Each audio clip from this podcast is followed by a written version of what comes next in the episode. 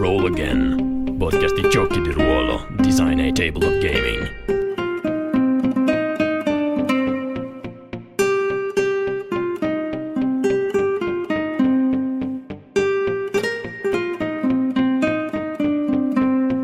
Ciao a tutti, questo è l'episodio 7 di Roll Again Actual Play, dove giochiamo l'ultima sessione di Evolution Pulse Rinascita Drunir, con cui si chiude la campagna. Ce ne saranno altre in futuro, ma uh, per questa chiudiamo uh, appunto con questa sessione uh, 6. Uh, vi ricordo che se non l'avete ascoltata esiste anche una sessione 0 dove sono creati i personaggi, eh, nelle altre ovviamente giochiamo la campagna. Eh, in questo periodo, se state ascoltando questo episodio, la campagna di Valraven è già eh, online eh, da circa 3-4 giorni, adesso non so esattamente quando pubblicherò questo episodio ad ogni modo la trovate su Kickstarter cercando Varraven, le cronache del sangue e del ferro oppure seguendo i link eh, che trovate nella descrizione dell'episodio. Se eh, è la prima volta che ascoltate Roll Again, questi episodi Actual Play sono un po' una uh, rubrica a parte Normalmente eh, la trasmissione si occupa di eh, interviste e eh, argomenti legati in modo più generale al gioco di ruolo. Ad ogni modo vi lascio all'ultima sessione di Evolution Pulse Rinascita Drunir e eh, noi ci sentiamo presto con un episodio standard. Ciao e grazie.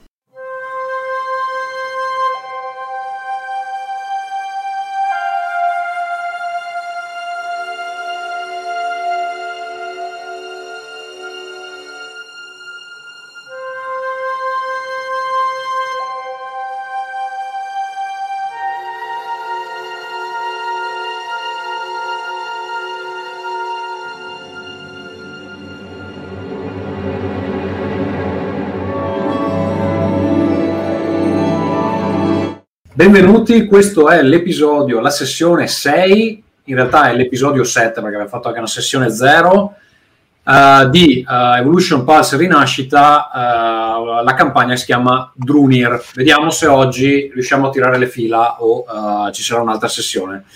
Ehm, allora, cosa è successo nel precedente episodio? Facciamo il classico giro della, della fortuna. Eh, Valerio, vuoi partire tu? Ok. Ehm... Dal punto di vista del tuo personaggio. Allora, dal punto di vista di Ketulak, la scorsa volta siamo, abbiamo interrogato il Bazitu, che ha disprezzato più volte il, il, mio sangue, anzi non il mio sangue quanto proprio la mia persona, eh, dicendo che invece mio figlio era molto più potente ed era per questo che eh, la Drug eh, Tarika lo vuole. E siamo, abbiamo fatto un viaggio a quel punto per andare dal Drunir durante il quale il povero Bazitu è morto nonostante che Tulak abbia cercato di salvarlo. Eh, in pochi ricorderanno il terribile rumore che fecero le sue ossa quando si schiantarono sulle stalattiti, e, anzi le stalagmiti e tutte quelle cose terribili alla fine del crepaccio. E, arrivati dal Drunir, il, abbiamo scoperto che, che Dulac è solo scarsissimo in memoria perché tutti i segnali che gli avevano mandato portavano effettivamente a un posto che lui conosceva che è il, eh, la caverna delle nebbie. Eh, solo che tutte quelle nebbie ogni volta gli sembravano eh, degli artifici e invece era effettivamente il nome di un posto. E e ha scoperto che suo figlio diventerà il prossimo Drunir se campa abbastanza per eh, farlo, eh, perché uh, Tarika lo vuole mangiare. E, e, niente, quindi prossimo obiettivo trovare mio padre che è nascosto in questa eh, caverna delle nebbie per poi poter uh, trovare mio figlio forse. Benissimo, dal punto di vista di Nerinai invece cosa si è scoperto? Sei arrivato a sto Drunir e e un po' di delusione, insomma. Sto Drunir che mi doveva aiutare sta soffocando sotto le pressioni di Bekorot e del sintomo, quindi diciamo aspettative un po' deluse per Nerinai. Però sempre che potrebbe essere un'occasione in realtà per eh, dimostrare di essere utile a- ai Carras e quindi ricevere qualcosa in cambio. Però Cosa, diciamo, ne pensa, cosa ne pensa Nerinai della rivelazione finale del Drunir, e cioè che eh, il figlio di eh, Ketulak è il successore? ah, credo che questo Ker- K- Kedulak non ce l'abbia detto. Ma No, ah, ci ha detto soltanto Ah, sì, che lui sa, sa chi è- tenuto. Esatto. sa chi potrebbe aiutarci. E quindi eh, Nerina in realtà è anche un po' rosicato perché adesso Kedulak sa qualcosa che lui non sa. E questa cosa diciamo che un Elos non la prende benissimo. Mhm. Anche perché ero venuto qui per avere delle risposte, esco con una domanda in più. Vabbè, Insomma, tu hai chiesto di guardare il- di, di incontrare il Drunir ed effettivamente lo hai eh, incontrato. vabbè, appunto, io il fatto l'ho rispettato. diciamo. Me l'aspettavo più da Loki, questo voglio dire, insomma. Diciamo, lui sta facendo il minimo sindacale per Esatto. uh, chiarire Quello- quale penso Esatto. minimo sindacale. Quello è l'influsso di Loki su Nerina, su Ketulak, scusami. Vabbè, Va niente, a parte questo. Uh, dal punto di vista di Chiaron, cosa è successo, Fabrizio? Allora, dal punto di vista di Chiaron c'è poco da aggiungere da- mh, per, quello- per quanto raccontato da Ketulak, anche se eh, l'inizio e la fine della scorsa sessione è stata- sono stati molto interessanti per, per Chiaron. Perché nessuno l'ha detto, ma l'interrogatorio di quel prigioniero Bazitu ha rivelato delle capacità di Nerinai molto particolari. Eh. Eh, in particolare Chiaron ha letto nel, nell'Igisunduga del, del, del Bazito, nel Coe in realtà del Bazito, ehm, come l'arte di Nerinai ha fatto sì che il- lo spirito del Bazito venisse letteralmente dominato da questa sua arte. Da qui mh, Chiaron è stato un po' più dietro, forse Nerinai, cercando di capire qualcosina in più. Ehm, non mi soffermerò sul eh, fallimento nella- nell'attraversamento del ponte, più che altro per quanto riguarda il prigioniero, ma ehm, arrivati nella caverna del Drunir, ehm, Chiaron si è ritrovato letteralmente circondato dai Moloch, queste radici che abbracciano il Drunir e in qualche modo sembra che lo stiano portando alla pazzia, piene di quel liquido, di quella sostanza nerastra che stiamo inseguendo dall'inizio della sessione, e consapevolmente o no, Chiaron o Darka che sia, si è convinto che eh, i bersagli di, questo, di, di- di- questa sostanza impazziscano solo perché la rifiutano, perché in realtà lui ha visto che i Bazitu acquisiscono molto potere. Quindi nella scorsa sessione Chiaron ha terminato eh, guardando con parecchia bramosia questi Moloch.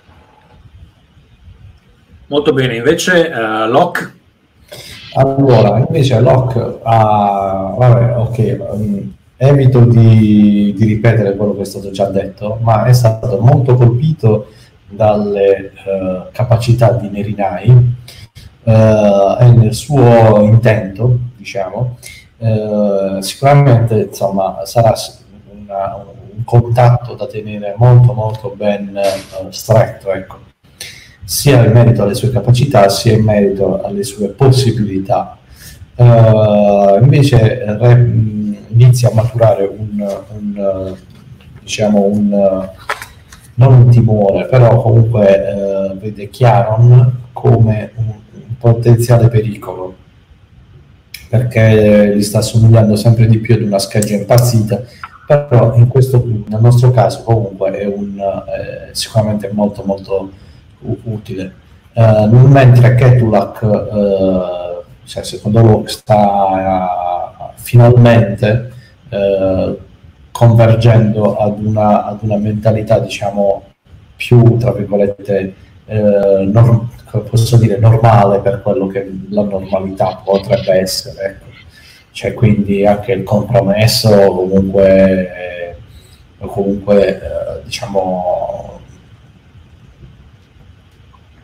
la- la- la- si, si sta rendendo conto che magari non è tutto bianco o nero, ma ci sono diverse sfumature di grigio, ecco, tra il bianco e il nero.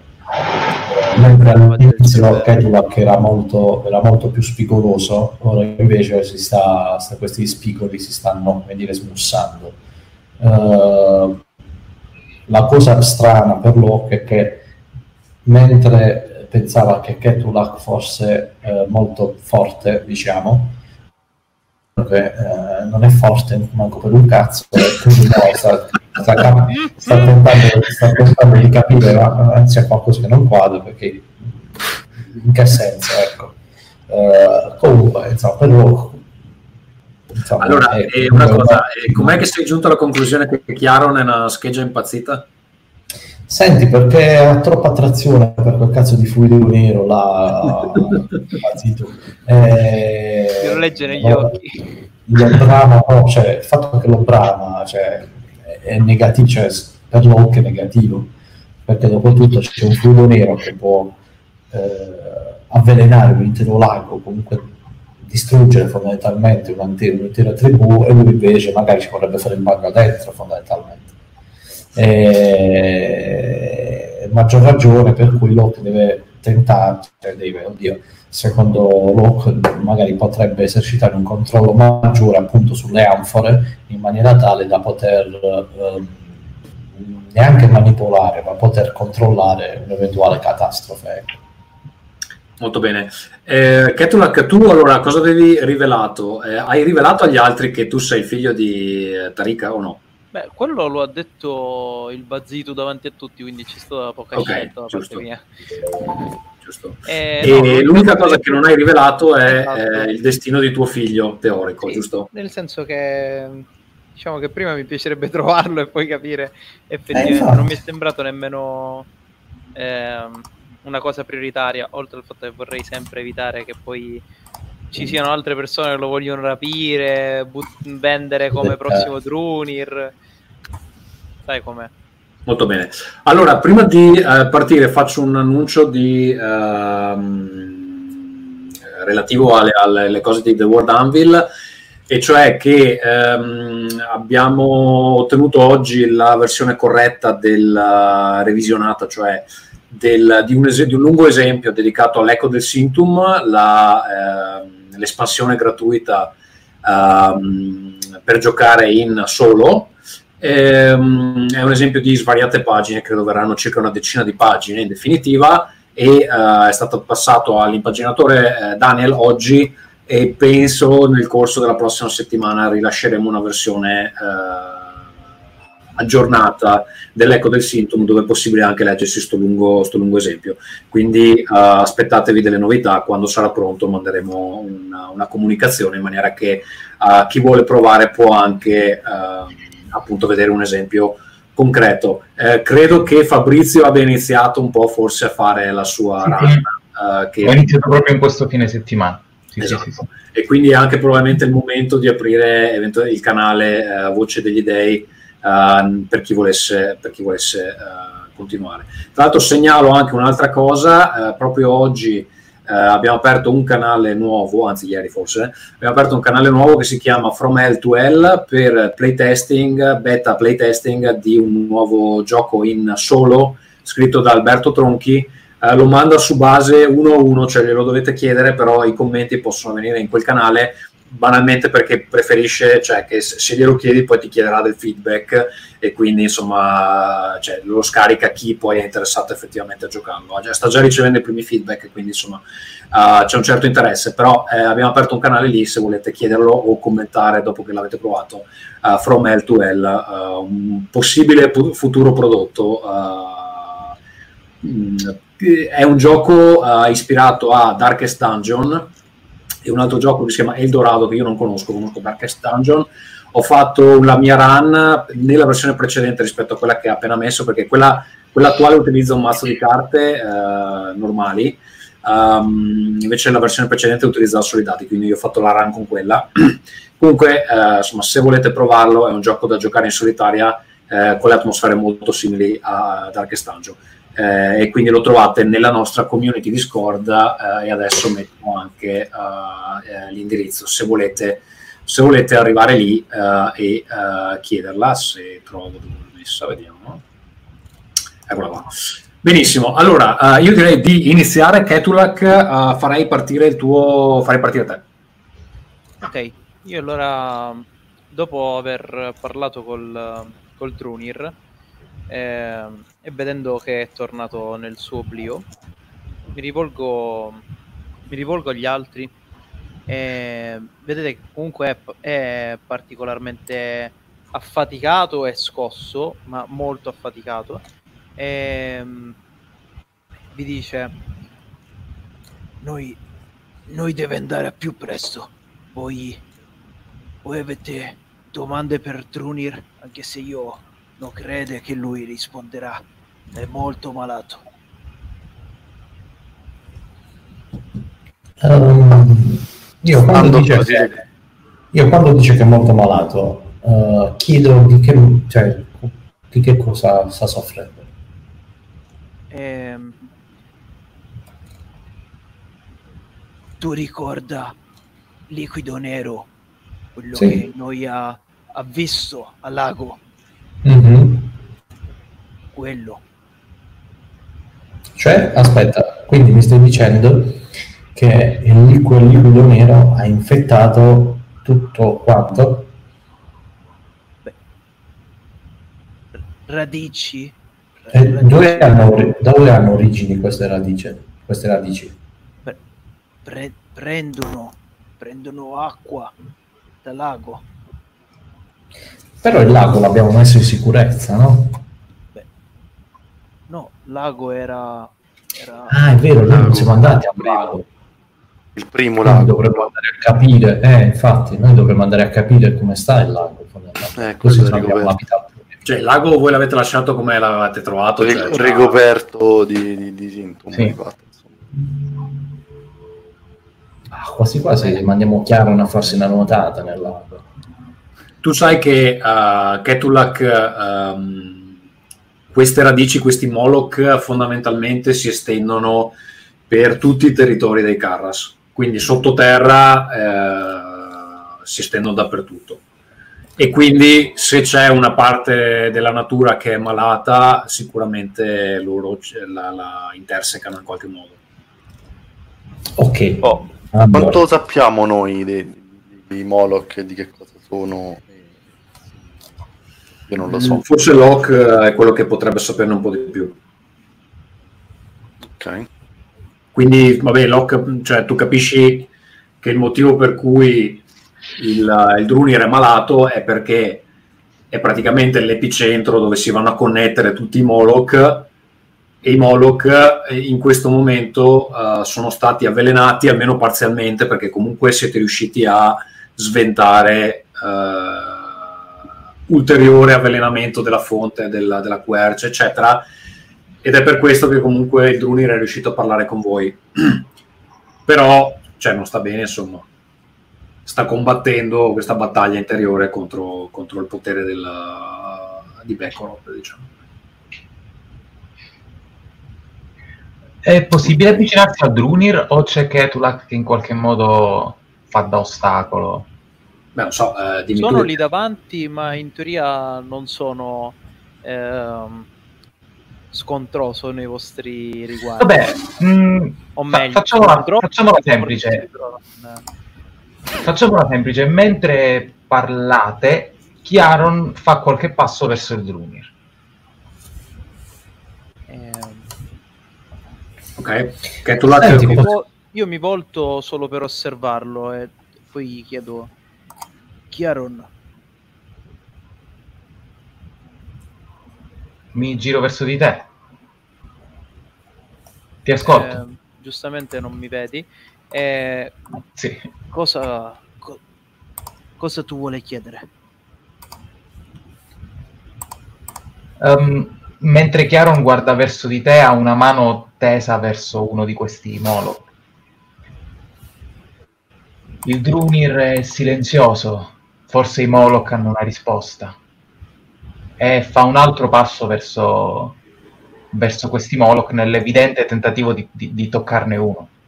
Beh, I Moloch eh, sono, cioè, si muovono un po' in maniera si- sinuosa, immagina proprio dei, come se fossero, cioè sono delle radici grosse, però immagina come se fossero dei tentacoli, che scendono, salgono, si avvinghiano attorno al Drunir, lo mollano, lo, lo riprendono, lo alzano, lo abbassano, eccetera. Ce n'è uno particolarmente intriso di, di- di quella sostanza nera. Eh, È, è- questa specie di patina che eh, slitta sul- sulla radice come se fosse un po'. eh, è presente, non so quando fanno gli esperimenti a scuola con il mercurio, che ti fanno mettere il dito dentro. Che è, immagina una cosa del genere che, che, eh, viaggia sulla superficie delle radici, quindi Ok. è attorno e in qualche modo le sta, le sta avvelenando. Cioè, però sì, eh, se, se ti ci butti dentro sicuramente. Secondo me Loki tornerà a casa con una nuova droga. È possibile, eh? È possibile, potrebbe essere molto remunerativo. Si scopre che queste due giare diventeranno la nuova droga del posto, il nuovo Fistec.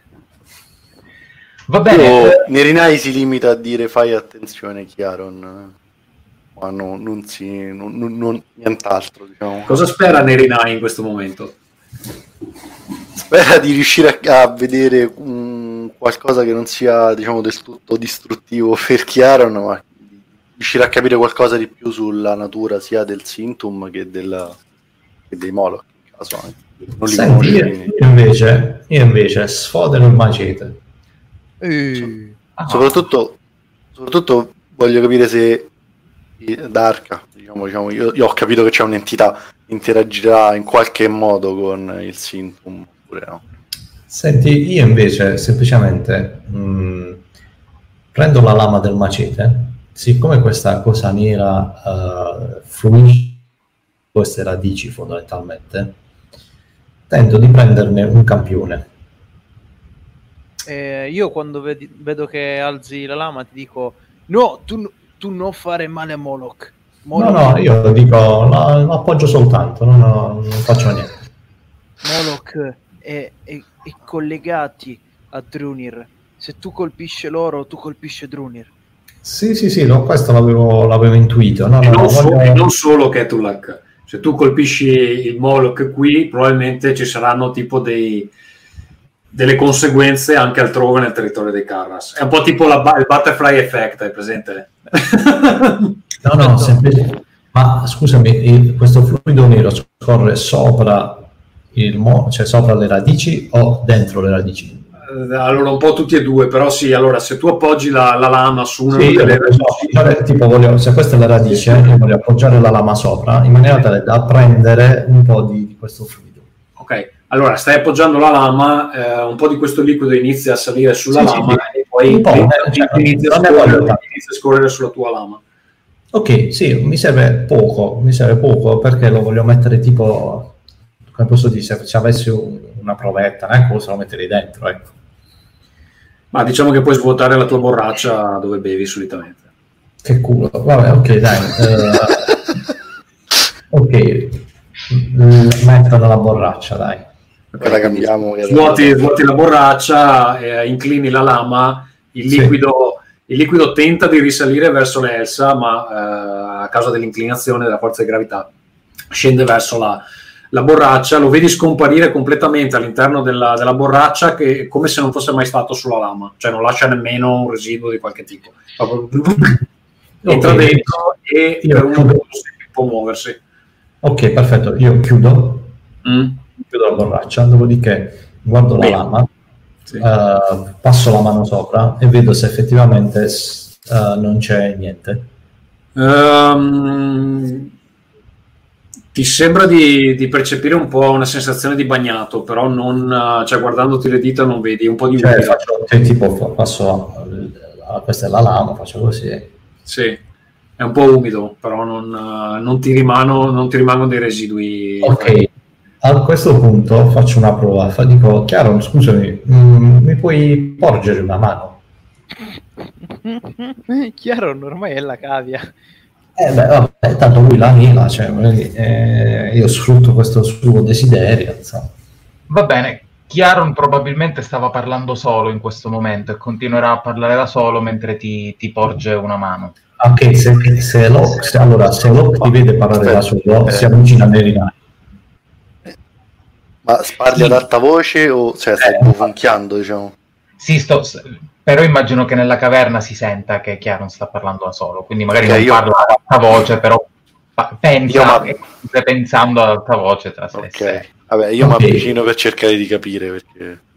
Ok, io invece mi avvicino, mi avvicino a Nerinai, magari non capendo neanche quello che sta dicendo chiaro, altro, e gli dico, scusa, ma è normale, cioè è tutto regolare, Lo fa cioè, spesso. tu- tutto lo fa spesso, tutto a posto. Normalissimo, normalissimo, normalissimo. E mi avvicino, curiosi- È evidente che non è normale perché sono curiosissimo. Eh, eh, Chiaron, Darka, Darka ti- Darka inizia a parlarti e ti dice attaccami al, attaccami al Drunir, attaccami al Drunir, diventerai, potrai controllare tutto il Moloch.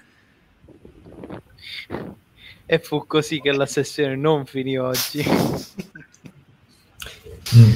Eh, Senti, io la, improvvisamente... parte, la tua parte razionale, la tua parte ra- razionale, Chiaron, capisce che se tu, cioè, se facessi questa cosa qua, probabilmente il tuo personaggio morirebbe. Chiaron morirebbe. ok. E poi però daresti Darka ad Arca un, un enorme potere. Ma infatti Chiaron è molto tentato di accettare, quindi dirà semplicemente eh, è un passo che faremo con calma, prima secondiamo il volere degli altri. E nel frattempo immagino che un tentacolo inizia a prendere forma sulle, sull'Igisunduga attorno al collo, quasi come a, a volerlo poi attaccare al, al Moloch. Vabbè, vedete che c'è del movimento eh, nel, nel collare di materia nera che Chiaron ha al collo. È come se si stesse stendendo leggermente Io- verso, verso il Druni. Sentite proprio questo movimento.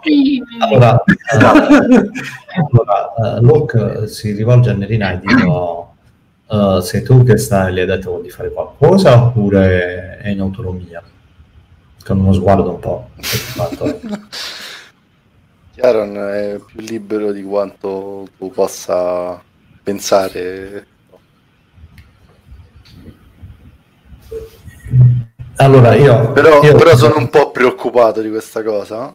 Io, io ti, io ti dico, allora io dico Nerin, ah, cioè Locke dice Nerinai, guarda, eh, ho conosciuto diversi, eh, diversi eh, come voi, insomma.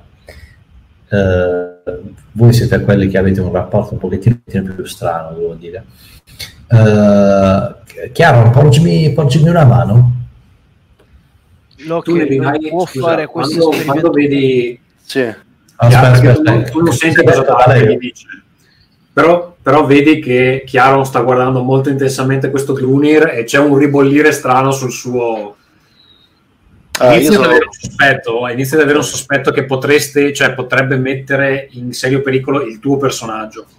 Cioè, se succedesse un cataclisma, cioè tu da questa caverna non esci praticamente. ma, io, ma io in realtà, essendo che visto anche gli ultimi cambiamenti e penso di potermi aiutare, diciamo, a liberare insieme a Chiaron, sono preoccupato che lui riesca a farlo da solo, quindi molto egoisticamente in realtà metto, faccio un passo avanti e mi metto a metà tra il, il Drunir e Tarka, in questo caso in realtà non tanto Chiaron, cerco di, di frappormi tra il collare e poi se dovesse... So che è rischioso perché comunque ho visto più volte uscire un tentacolo di 5 metri da quel posto, per cui- però mi, mi cerco- mi- mi prendo il rischio, diciamo, mi metto davanti e cerco di richiamare un po' Chiaron alla realtà. Ok, Locke, tu cosa fai?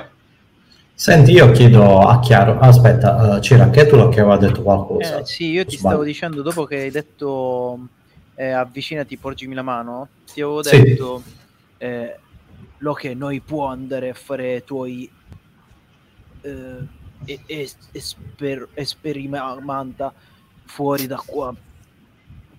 Io dico, Ketulak, la tua saggezza mi sta sconvolgendo in questo periodo, hai ragione. Andiamo fuori di qui a fare questo esperimento, così almeno capiremo, io questo te lo sussurro, così capiremo eh, che cosa succede quando questa sostanza nera entra in contatto con eh, un'igisunduga o qualcosa di simile. Ti faccio un cenno positivo con la testa e vi, eh, vi indico l'uscita sostanzialmente. Ho fatto Sì, sì, sì. Io, io, io invece eh, ribadisco questo concetto dicendo, beh ragazzi, qui non c'è più nulla da vedere, io direi che possiamo andare a trovare il figlio di Ketulak. Così quindi abbiamo trovato il padre, abbiamo trovato probabilmente la madre, sa- anzi sappiamo chi è la madre, abbiamo trovato il, eh, il padre, la madre e il, chi altro No, abbiamo trovato? Lui- Scusa. no, lui- no, lui no, non no. ha trovato Nonno, quindi ci manca solo il figlio, quindi a questo punto facciamo tutta la famiglia. Dai, Fatto 30. Tu facciamo è un 30, po' facciamo 30. confuso, ma io spiega dopo lo che noi andiamo.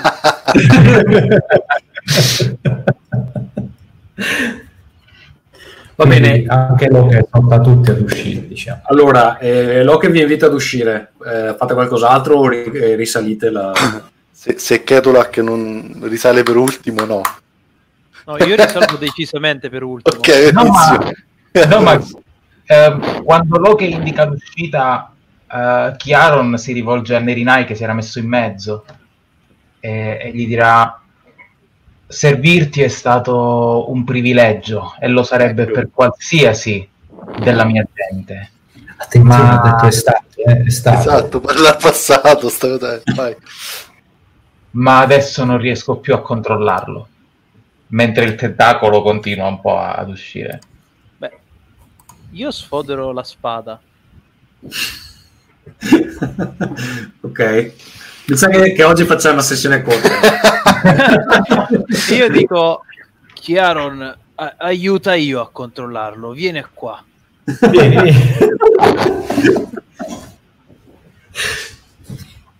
Darka pensa... No, Darka no. Pensa veramente di poter affrontare il potere dei Moloch eh, da sola? Lo stai chiedendo a chi? Ah, lo sto chiedendo a Chiaron. Il potere dei Moloch e di Begoroth da sola. Mm, non è sua intenzione affrontarlo. Noi ne diventeremo parte. Vabbè, voi state sentendo sto dialogo o no? Se parlano, di sì. in realtà parlano, io inizio sì, a frappormi, cioè inizio a mettermi proprio dietro Nerinai davanti al, eh, davanti al Drunir e a bloccare così con l'intenzione di tagliare qualunque tentacolo verrà fuori da qualunque parte. E, Chiaron, eh, la, la tua ormai poco residua parte razionale Ok? ti suggerisce una cosa, e cioè che comunque questo eh, è un Drunir che è più o meno spacciato. Ok? Teoricamente ce ne potrebbe essere una... Ah, però aspetta, te non la sai sta cosa, giusto? Eh, direi di no. Eh, ok. Vedi perché le cose non si dicono? direi proprio Eh, allora no. no, cioè la tua parte razionale effettivamente diciamo ha solo qualche dubbio sul fatto che cioè, potresti unirti a un organismo che sta già morendo praticamente. Ma perché dividere il potere quando potrebbe averlo senza dividerlo con nessuno? Io devo mettere dei dubbi a questa, a questa entità. Mm, Non mi sembra che questo Drunir eh, o sia, questi Moloch siano potenti, che possano offrire qualcosa di duraturo. Vuoi cercare di resistere a questa cosa di Nerinai? um, dai, sì, facciamo una prova. Così almeno. Provo, provo soltanto anche a rivolgermi a Chiaron e a dirgli che potrebbe trovare anche lui la libertà se facessimo in un altro modo.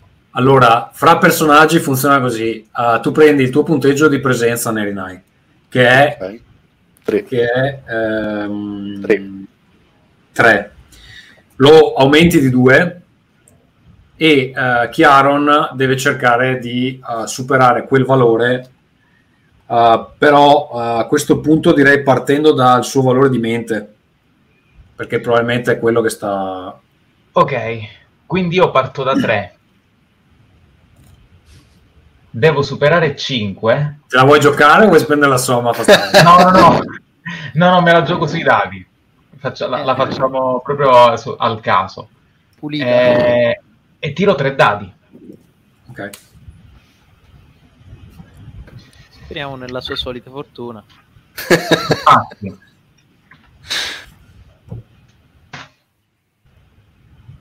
Niente. Eh, ce la fa. Nel frattempo. Eh, scusatemi, scusatemi, nel frattempo, nel frattempo Locke è arrivato a- a- all'ingresso fondamentalmente. Oh, che se ne sta andando non, non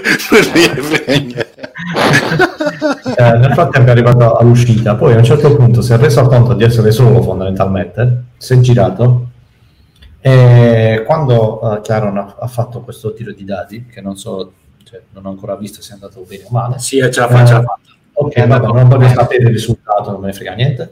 Eh, si gira e dice: Beh, ragazzi, che state ad aspettare? Dai, forza, che è tempo. No, Sì. allora aspetta, perché tu cioè, sei uscito dal, dal primo buco, non so se ti ricordi che c'è una caverna di ghiaccio. Ah, ok, ah, ok, ok. Allora, esco, allora facciamo così: sono non all'uscita finale, diciamo, ma al primo, diciamo, intermedio, come posso Ok. dire. Allora, tu ti accorgi che giù eh, Nerinai e Chiaron stanno discutendo abbastanza animatamente e Ketulak, non so, li guarda, forse non capendo esattamente la... di cosa stanno parlando, però la lingua al 100%. c'è un problema, c'è un problema chiaramente. Mm. Uh, Tu, Comunque, sospetti, tu Locke sospetti che Chia- Chiaron abbia altre mire, cioè mh, l'hai visto molto, troppo interessato a sto Moloch.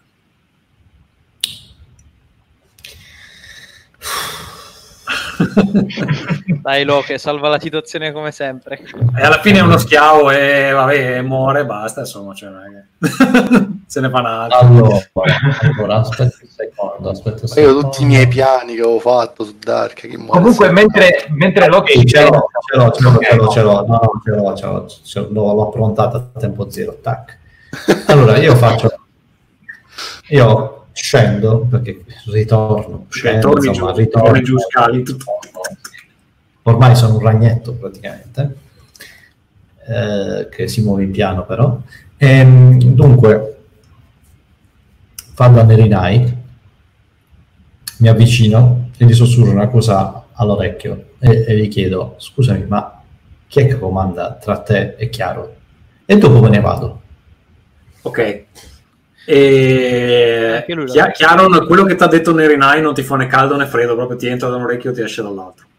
Sì, ma infatti questo volevo dire, risponderà, Chi- Chiaro non risponderà, dirà, ma ci siamo così vicini, tu non sai quanto tempo abbiamo aspettato per arrivare fin qui.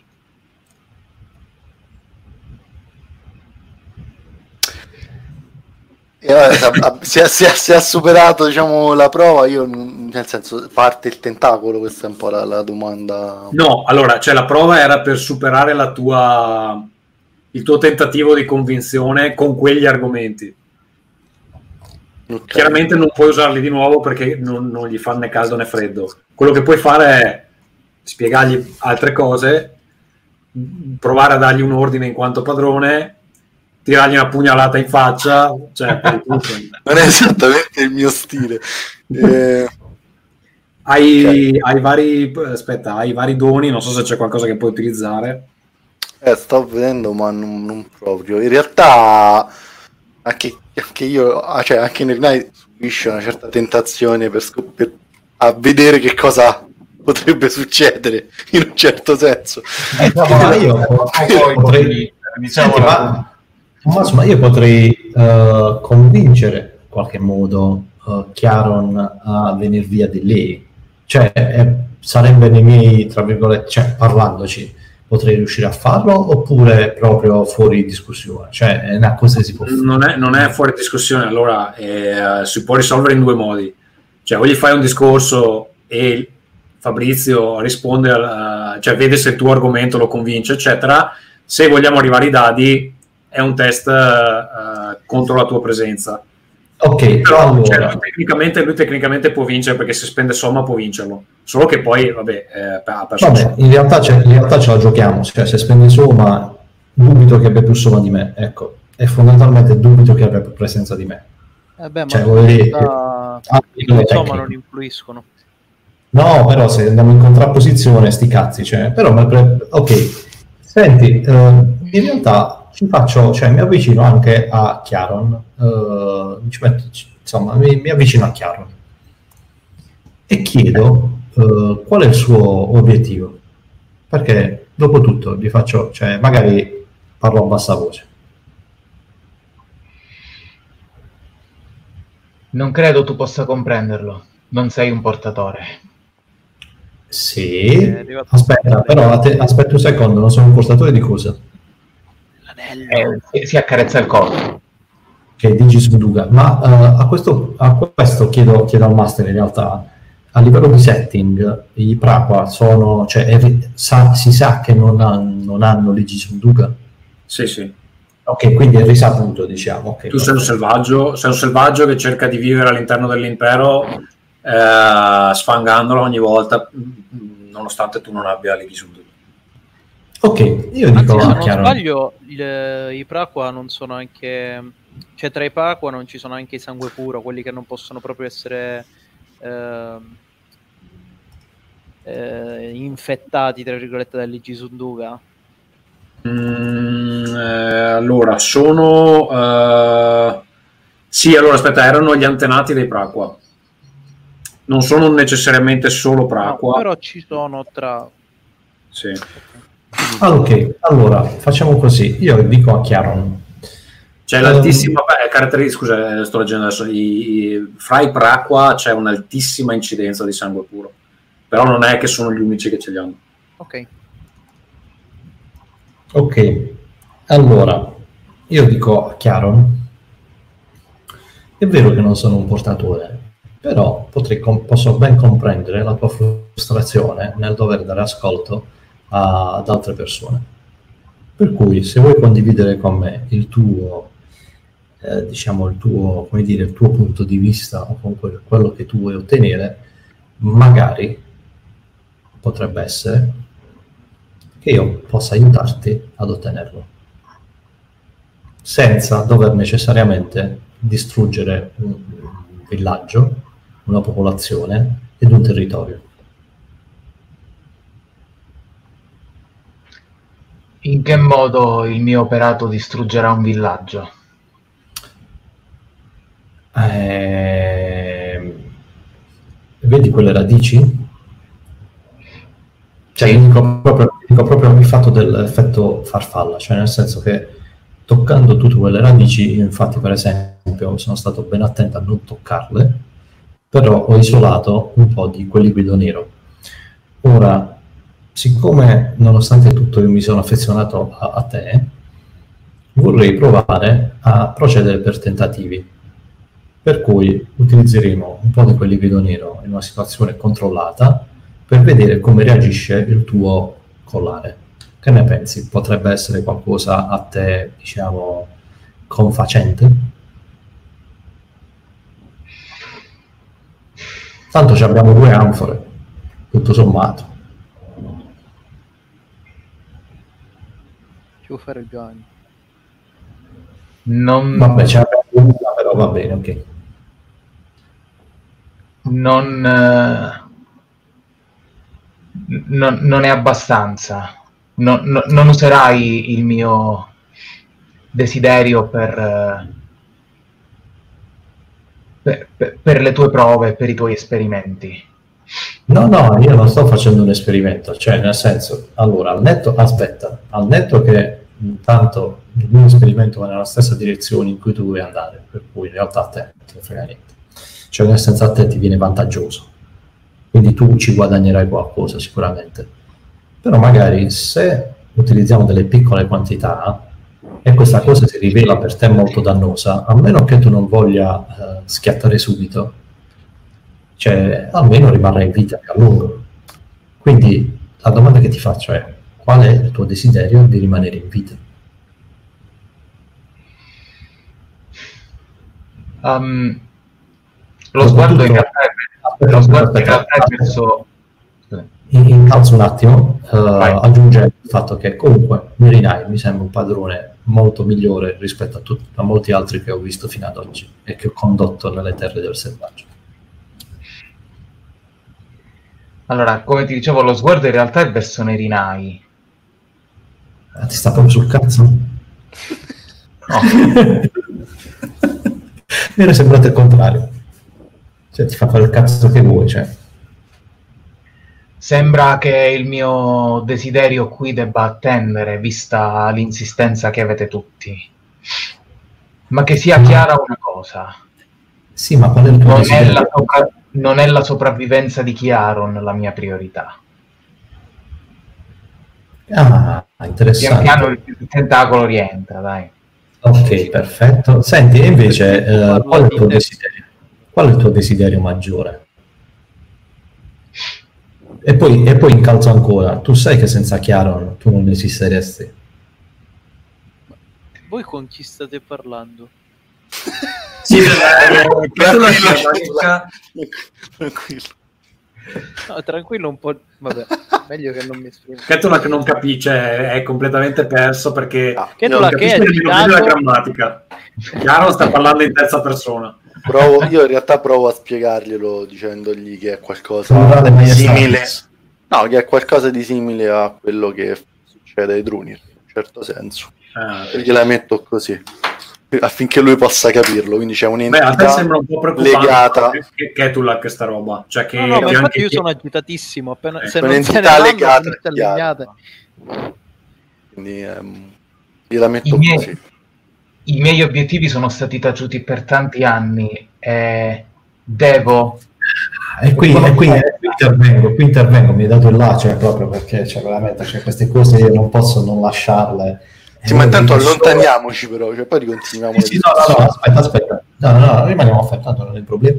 Io vi dico, Eh, i tuoi obiettivi sono Io stati, concordo con i sono stati, sono stati eh, come che hai detto, scusami, sono stati taciuti per taciuti. tanti anni. sono stati cresciuti per tanti anni solo perché non hai parlato con le persone giuste.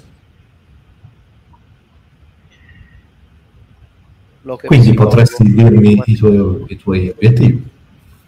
Ho un debito trovare un accomodamento. ecco. ho un debito di riconoscenza nei confronti del maestro Nerinai e semmai la mia voce dovesse raccontare di me sarà a lui che lo farà. Va bene, lo comprendo e lo accetto.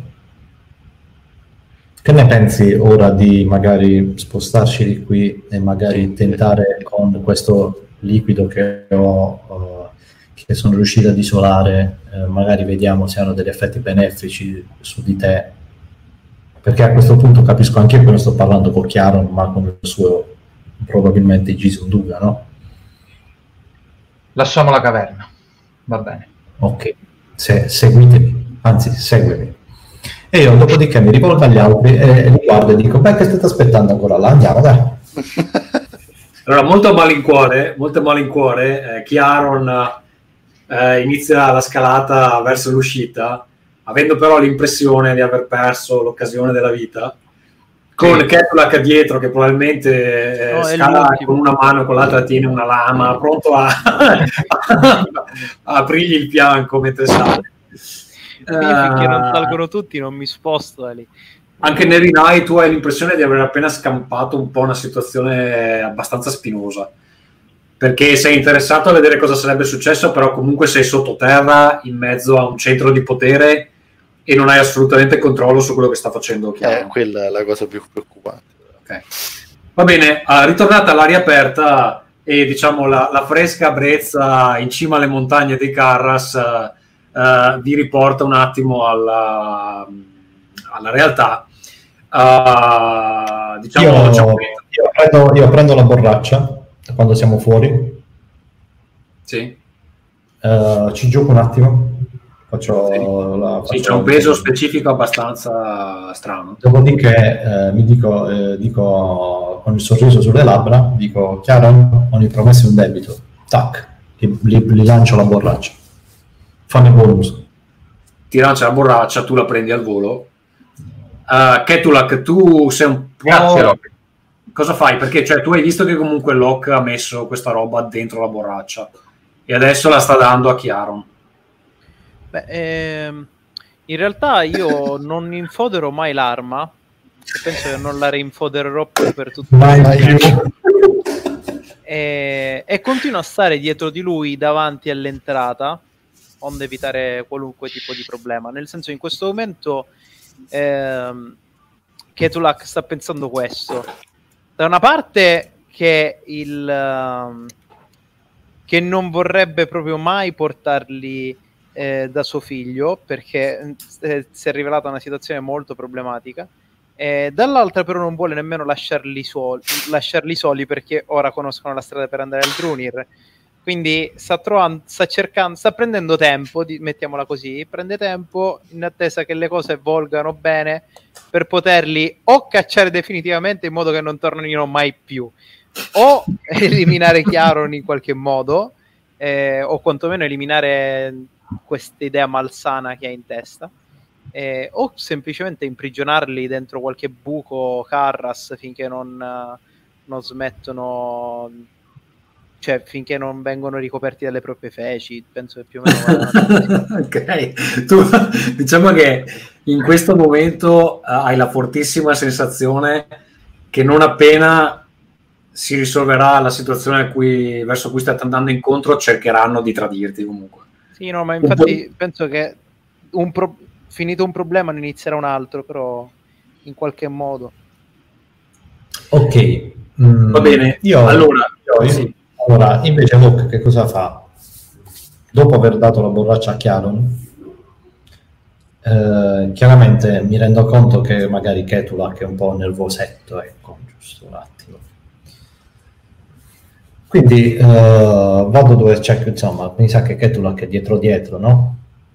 Cioè l'ultima persona del gruppo. Sì, sì, assolutamente. Ok, perfetto. Uh, mi avvicino a te eh, e dico, prima o poi mi ringrazierai e ora, eh, in realtà abbastanza seriamente, nonostante diciamo io sono un pochettino più uh, personaggio, eh, cioè Luke è abbastanza, tra virgolette, solare come personaggio. Uh, seriamente però ti dice uh, che ora mm, muoviamoci a trovare tuo figlio.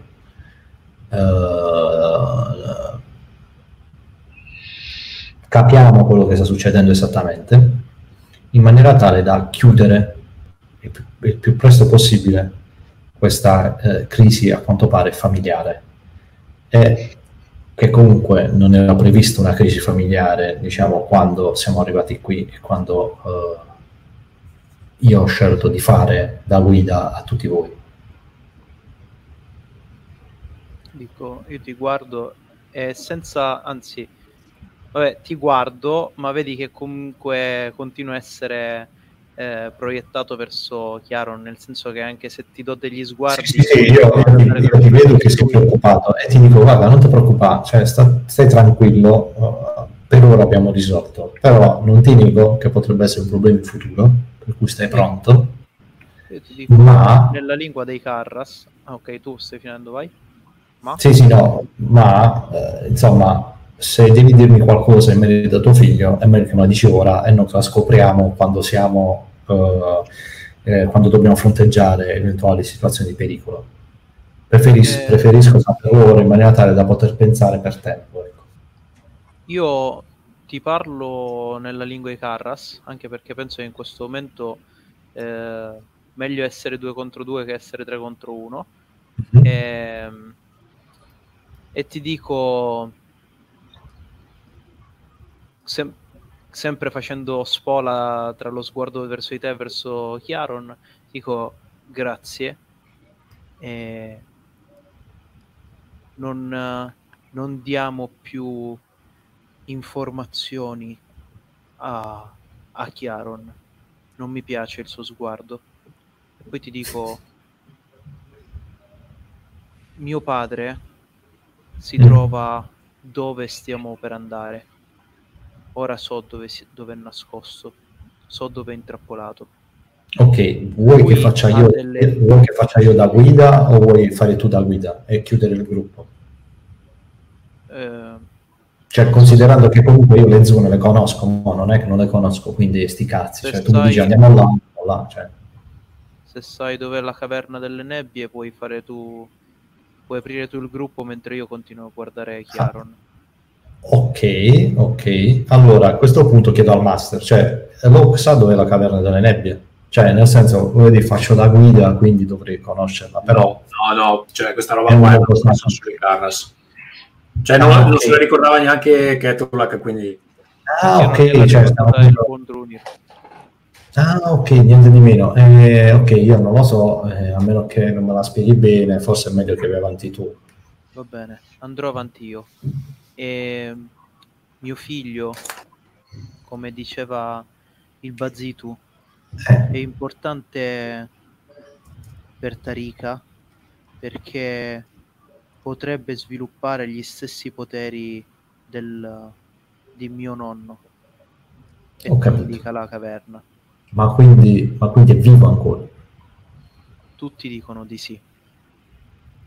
A quanto pare ero io l'unico a non sapere che mio figlio era ancora in vita.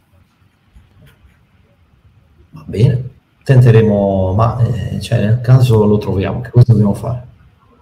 Beh, riportarlo a casa. E se lui non vuole venire? Ah, beh, non so se è stata una sua scelta, ma se non vuole venire scoprirò come potrò aiutarlo e voi andrete avanti per la vostra strada. Va bene, va bene, va bene, va bene, va bene. Ok, Sappi che, eh, sappi che- sappi che la tua tribù mi deve molto. Andiamo avanti. Ketulak, a, a questo punto ehm, che hai la direzione, tu sai più o meno come arrivare al, um, a questo posto immerso nella nebbia e si trova più in basso, si trova più in basso, quindi dovete rifare una parte del tragitto che avete fatto e poi prendere un'altra- un altro sentiero e a un certo punto uh, potete arrivarci. Quindi ritornate per, uh, per il ponte famoso che avete attraversato questa volta uh, riuscite a attraversarlo senza particolari problemi. Certo, mentre passiamo per il ponte ce l'ho un attimo il pensiero di buttare giù Chiaron, poi andiamo avanti. Sì, ma non ti preoccupare perché ci saranno occasioni. Eh, no, immagino che comunque gli- i luoghi dei Carras non siano così accoglienti in generale. quindi- No, infatti, perché a un certo punto, dopo alcune ore di cammino, eh, arrivate in un'area, ormai sarete scesi alcune centinaia di metri rispetto alla cima, eh, dopo alcune ore di cammino arrivi in un'area eh, che effettivamente inizia a essere immersa in questa nebbia fredda che limita molto la visibilità. Eh, e tu sai che, che vi state avvicinando al, al rifugio eh, nella nebbia. Ehm, le pietre attorno a voi sono c'è questa pietra scura eh, molto eh, bagnata anche a causa di queste nuvole basse, questa nebbia, eccetera. E a un certo punto eh, arrivate a eh, quello che è il passaggio che poi vi porta ad arrivare effettivamente al rifugio, che adesso cercherò di farvi vedere ehm, condividendo una tab. Vediamo se riesco a scegliere quella giusta. Dovreste riuscire a vederla in questo momento. Ok? Immaginate di essere, immaginate di essere dove eh, c'è nell'immagine c'è l'omino eh, rosso. Eh, dovreste riuscire a vederlo. Quindi siete su questa passatoia, questi gradini che arrivano fino al- all'inizio di un ponte eh, che però eh, rispetto all'immagine è ancora integro, è ancora integro, eh, nell'immagine è caduto, Mhm. eh, però è completamente immerso nella nebbia e voi non riuscite a vedere quello che, che c'è dall'altra parte, ok? Quindi Ok. prendetela un po' come che lui dica che è ancora integro non mi lascia ben sperare. No. infatti, infatti, non ti lascia ben sperare anche perché comunque si tratta di ehm, un eh, ponte di legno e corda eh, molto umido, eh, anche soggetto a marcire fondamentalmente, e, eh, e non riuscite a vedere bene dall'altra parte. Eh, quello che però eh, riuscite a capire è che dall'altra parte sta succedendo qualcosa perché sentite rumore di rocce che franano, ok? Sentite il rumore di rocce che franano ad intervalli più o meno regolari. Quindi vi trovate davanti a questo ponte fatto di queste tavole di legno bagnato. Il ponte sarà lungo una quindicina di metri circa e riuscite solo a intravedere uh, diciamo la sponda dall'altra parte. Cosa fate? Loche, tu ancora corda? Certo. Io ho sempre corda, cioè eh, non è che io abbia altre alternative. Quindi, quindi banalmente eh, è possibile eh, mo, fissare comunque la corda a qualcuno in maniera tale che poi va, la sistema bene, sicurezza, per far sì che almeno Locke e probabilmente anche tutti gli altri possano passare in sicurezza. Tranquilli, la legge Chiaron. No, no. allora, beh, come, come puoi vedere da- dall'immagine, non so se riesco a ingrandirlo un attimo. Se Eh, no, no. si vede più grande, sì. Sì, sì, sì, sì. E, mm, ci sono ah, dei pali che sostengono il ponte, quindi potresti legarla eh, lì. Sono pali di legno eh, che comunque sono soggetti anche quelli un po' alla, alle intemperie, diciamo Beh, così. intanto io ti dico questo, Loche. Mm. Ti porgo la mano, Sì. dico dammi, dammi corda, io va, va avanti. Sì, sì, io ti dico, io ti dico cade, tienitela, aspetta, tieni, mettitela al fianco e, ti, e mettitela, cioè, scusami, a, a, a nuotala in vita, in maniera tale che dovesse crollare il ponte, comunque ti teniamo noi. Dopodiché, quando riesci ad arrivare dall'altro lato, lo sistemi dall'altro lato e abbiamo un passaggio sicuro. Va bene. Quindi vai tu per primo.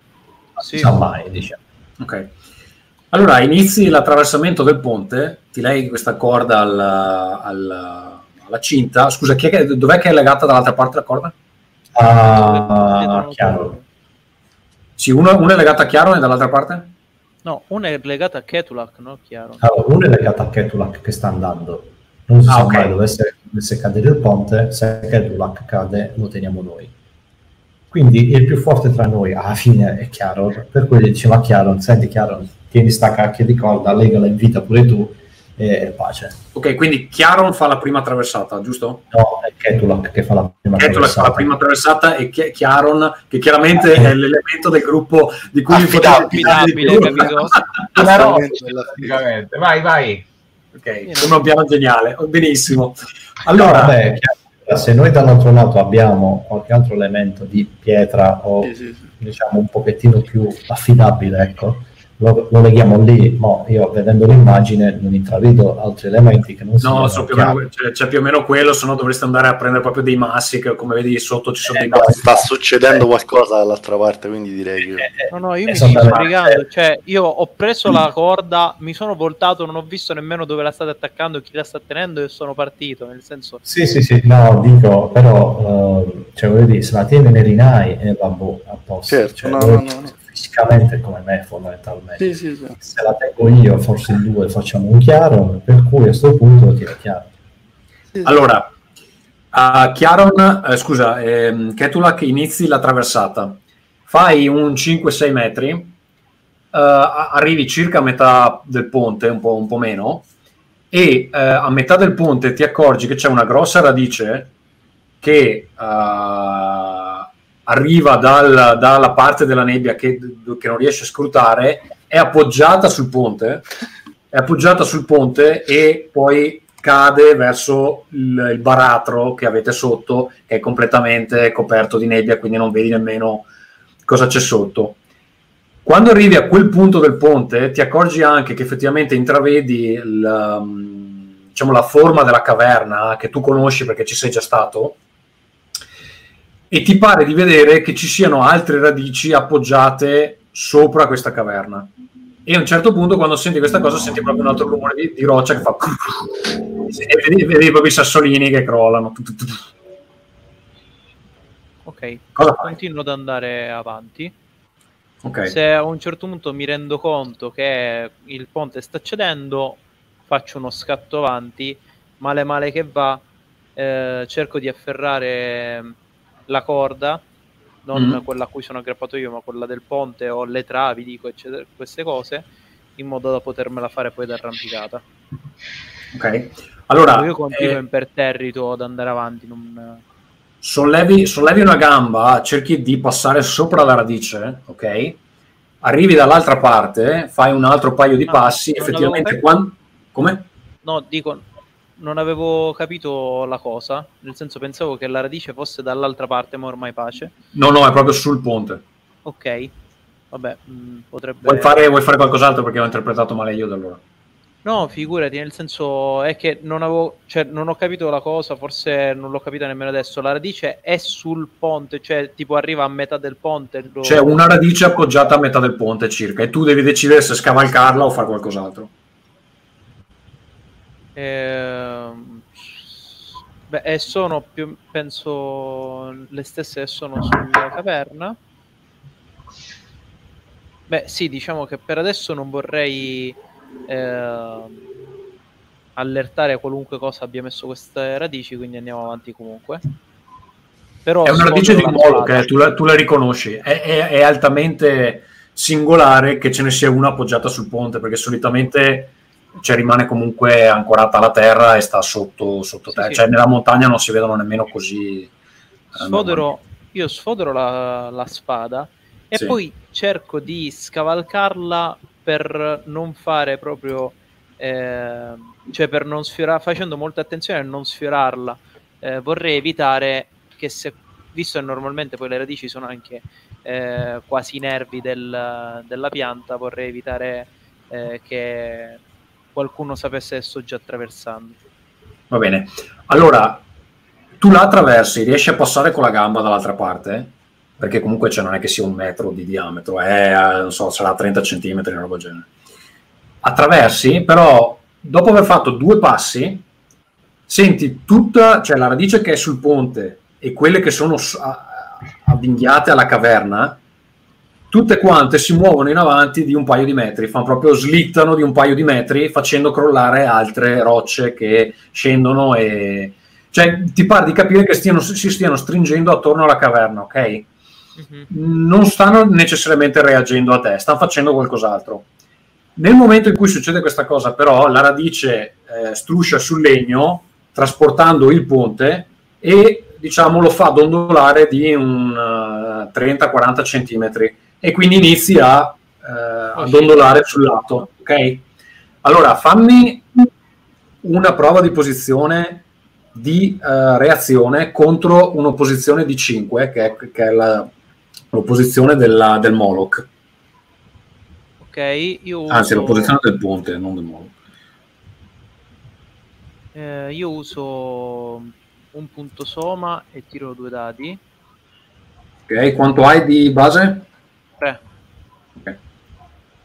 Ma è possibile che faccio sempre uno? Cioè, Carusi è allucinante. Molto bene. Allora, dadi. Attenzione, Allora- c'è un molto bene da parte del master. Eh? ehm, eh, allora, togliamo un bel punto somma intanto qui, che si sa mai. Eh, però vabbè, eri carico, ne avevi, ne avevi, ne avevi 9, quindi. Eh, ho capito. Posso usarne sempre tre. Cioè... Benissimo, allora, ehm, quando succede questa cosa qua, tu prendi paura, fai uno scatto in avanti, arrivi dall'altra parte, il ponte fa uno spostamento, si sposta sul lato, eccetera, la radice nel suo movimento eh, strappa la corda che tiene eh, uno dei due lati, ok? Quindi voi dall'altra parte vedete la corda che fa proprio stuc, sentite la corda che fa, che, che- che fa snap, e eh, torna in maniera elastica verso l'altro, eh, l'altra sponda, verso di voi. Quindi Mm. sentite del rumore, sentite de- del rumore di passi sulle assi, la corda si spacca, adesso il ponte è inclinato tutto su un lato. Ok? Ketulak, tu sei dall'altra parte, quello che vedi è che effettivamente, eh, adesso che ci sei vicino, questa caverna che eh, possiamo vedere dall'immagine, eh, che chi ci sta ascoltando in audio se la dovrà un po' immaginare, ehm, comunque una caverna di pietra nera con un'apertura abbastanza eh, ampia, è appunto avvolta da queste gigantesche radici che eh, in alcuni punti sono eh, quasi incastonate nella pietra perché si stanno stringendo come a volerla stritolare e l'apertura è tutta coperta da eh, varie radici che lasciano solo intravedere l'interno. Tu dall'interno ti sembra di intravedere eh, una figura umana che si muove e sta, diciamo, imprecando sottovoce. Cosa succede dall'altra parte? Chi è che, fa, che vuole agire? Allora che sta a te, Ok. passa prima che il ponte Beh, peggiori. Eh, io intanto ho la corda, quindi la tendo. Cioè, nel senso la tengo ben salda. Sì. Ehm, però vorrei fare una cosa folle. Tanto ormai... Ma dai, Eh sì, eh sì, sì, mancava solo chi ha, che è Tolacchi, quindi No, in fondo senso, è venuto del gruppo. vedendo la cosa... Eh, vabbè, no, aspetto prima che passi Loche, poi lo faccio. Eh, Tommaso, scusa, noi ci siamo resi conto che Ketulak è arrivato dall'altra parte? O ci basiamo soltanto sul fatto che la corda che ci collega è ancora tesa? No, voi vi- allora la corda che vi collega è tesa comunque, cioè lui non è caduto in basso perché sennò Perfetto. vi- vi avrebbe trascinato. Avete Esatto. sentito del rumore, però non è che lui vi abbia detto niente, finché non lo dice non ha detto niente. Insomma. Ok, ok, ok. Vabbè, io provo a dare uno strattone alla corda. Io preferisco non urlare, quindi gli faccio un altro strattone di rimando. Ok, allora io avvolgo la, la corda attorno al polso Sì. e quindi eh, poi va- la utilizzo per andare dall'altro lato fondamentalmente. Ok. Piano piano, la tecnica Allora, tieni presente che adesso il ponte è inclinato, è imbarcato su un lato. Non so se si dice imbarcato è un termine veneto che viene utilizzato ne- nelle, ne- nelle gondole, non so, va bene. Comunque il, il ponte è inclinato su un lato, tu ti tieni con la corda e allora con una mano tieni sul eh, reggi, cioè la corda che sarebbe il reggipetto, non so come si chiama.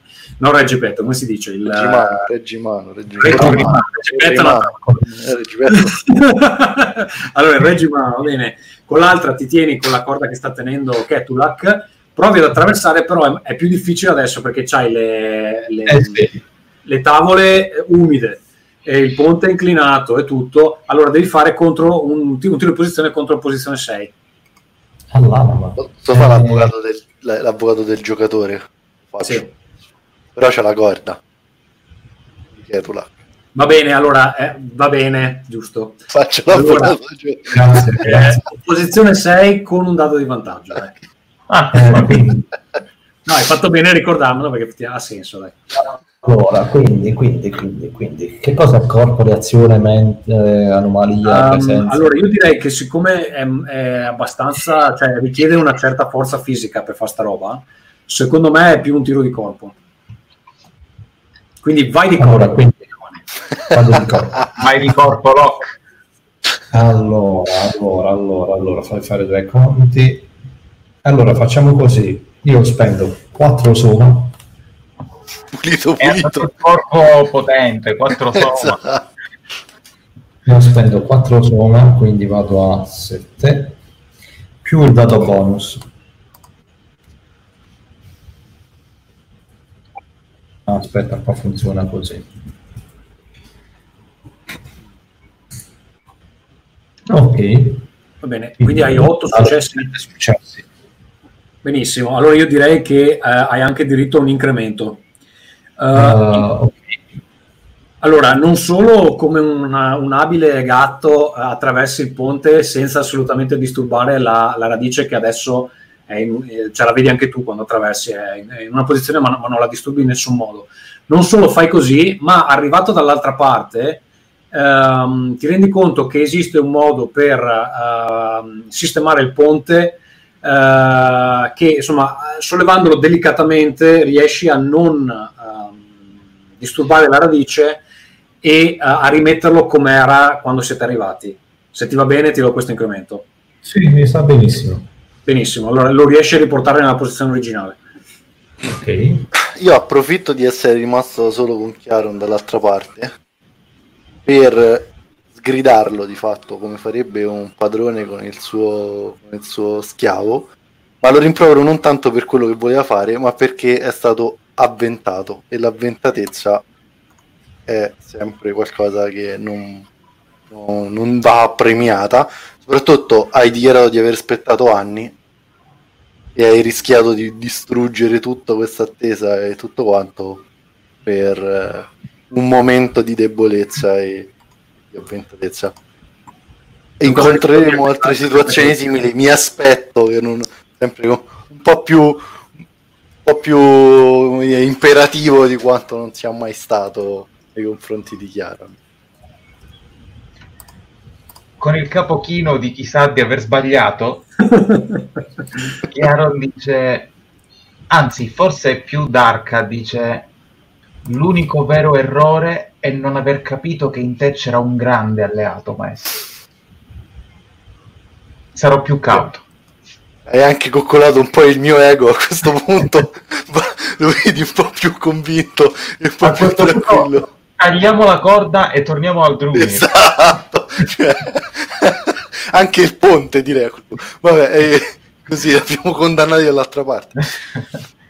No, in realtà Potete fingere che- un suicidio, suicidio incidente, eh, quindi. No, in realtà quello che aggiungo è che probabilmente incontreremo qualcosa di altrettanto interessante e potente dall'altra parte perché abbiamo capito in fondo che la famiglia di Yaron di Ketulak sia abbastanza particolare, quindi di nuovo niente avventatezza, ci sarà sempre l'occasione di piani ben riusciti sono quelli ben congegnati, non quelli che vabbè, ne- un po' che pensava diversamente uno fissato con la conoscenza e, e mi avvio in realtà do per scontato che Chiaro passerà per ultimo Sì, certo. e Ok, mi avvio ti avvii, eh, e quindi hai eh, lo stesso livello di opposizione che ha avuto Ketulak all- all'inizio, cioè 5. Sempre corpo Sarebbe, mm, eh, in questo caso, siccome il ponte è tornato dritto, io lo, lo- lo metterei più reazione perché è un po' eh, occhi di gatto, devi fare un po' il... non mi oppongo perché reazioni ho 4 e corpo ho 2 e quindi mi gioco guarda mi gioco due Soma e vado dall'altra parte Va bene. Allora, eh, voi siete, siete convinti che stia per finire tutto, quindi vi potete bruciare la somma così, e invece ve ne pentirete, ve ne pentirete No, amaramente. è che c'è un burrone di sotto nel senso il fallimento è qualcosa che in questo momento mette tanta ansia Eh, scusa, Eh, tornando- allora, attraversi il ponte, anche tu ti accorgi di questa radice che non si muove quando, quando eh, la scavalchi e eh, raggiungi il, il punto dove sono gli altri, ehm, vedi che stanno facendo silenzio per qualche motivo, ti accorgi della situazione sulla, eh, sulla caverna, eh, anche tu guardi attraverso le, le fenditure lasciate da queste radici e quello che ti sembra di intravedere è una figura ehm, praticamente nuda, ehm, eh, ricoperta di diciamo eh, pittura bianca, eccetera, che con eh, una specie di lama sta cercando di tagliare le radici dall'interno. ok Eh, Chiaro? Sì, passo anch'io. Mm, Rimango Stavo- molto vicino al ponte, solo questo volevo dire perché ho visto la radice e deve passare chiaro, ancora non mi fido al 100%. No, più che altro mi sono appena ricordato che abbiamo recuperato la Soma, visto che abbiamo giocato un interludio alla fine della scorsa, giusto? Sì, sì, sì, sì. Perfetto, quindi io mi gioco 4 Soma, avendo in reazione solo 2. Ok, allora anche tu attraversi eh, senza eh, allertare il Moloch e vi ritrovate tutti e quattro dall'altra parte. A questo punto, Ketulak, che sei il primo che è arrivato.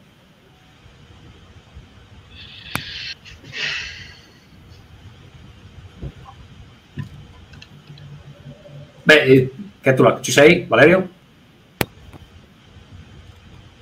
non, non lo sappiamo. No, sento sa dei che- rumori, sento dei che- rumori È nelle nebbie ormai. Abbiamo- No, mi sa che ha dei problemi col microfono perché Mm-mm. vibra. Prova, prova. Eccolo. Sì, Ti sentiamo però come se ci parlassi del sintomo. Ok, forse sono stato aspirato dal Sintum. È l'effetto nebbia, è l'effetto nebbia che ovatta un po' Nebbia, tutto. Magnifico. Ehm, vabbè, più che altro volevo dire solo che mentre Chiaron passava, ehm, vedete che comunque Ketulak tipo sta stringendo la spada, per un momento avete il timore che stia per tagliare tutto, ehm, però poi lascia passare Chiaron e vi intima di fare silenzio. Appena Ok. passa, Sì. sussurro. Indico Chiaron e Chiaron e basta. Gli indico la radice. E sussurro. Appena arriviamo vicino alla caverna taglia la radice La radice, è quella, la radice è quella sul ponte, intendi? quella sul ponte Ok. Se riesci in qualche modo ad alzare un po' il microfono o a parlare più vicino è meglio perché ti sento molto distante. io faccio delle prove e vediamo che ne esce prova Allora, ehm, mentre tu ti avvicini, non so come recepisce Chiaro questa istruzione. no, io annuisco. Tu annuisci, ok. Sì, sì. Eh, che dicevi? Abbiamo perso di nuovo, mi sa. Ti sentivamo bene, prima non so cosa sia successo.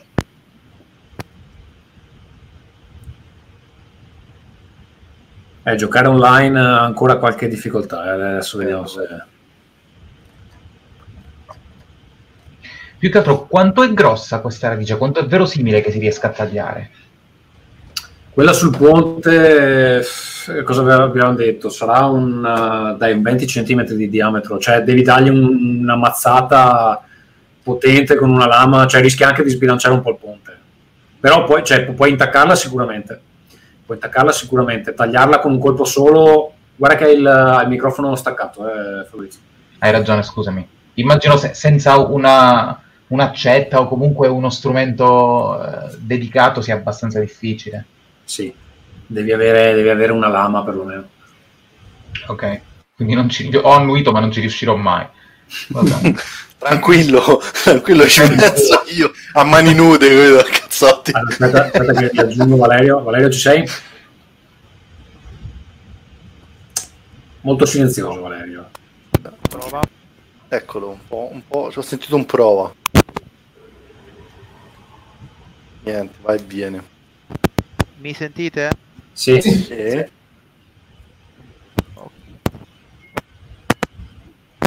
Adesso poveracci quelli che dovranno ascoltare solo l'audio sì. Eh, allora, eh, cosa fai, Ketulak? Ehm, in realtà indico gli altri due e, Eh. e gli faccio cenno di seguirmi per- e mi muovo più o meno silenziosamente verso la caverna. Ok. Quando ti avvicini, ti accorgi che la persona dentro la caverna è tuo padre, eh, Sigurk. Eh, lo riconosci appunto da questo corpo nudo, queste pitture che ha sul corpo, eh, ha i genitali coperti solo da una specie di gonnellino e ehm, eh, de- hai dei, gro- dei grossi orecchini sulle orecchie che gli allargano proprio i lobi.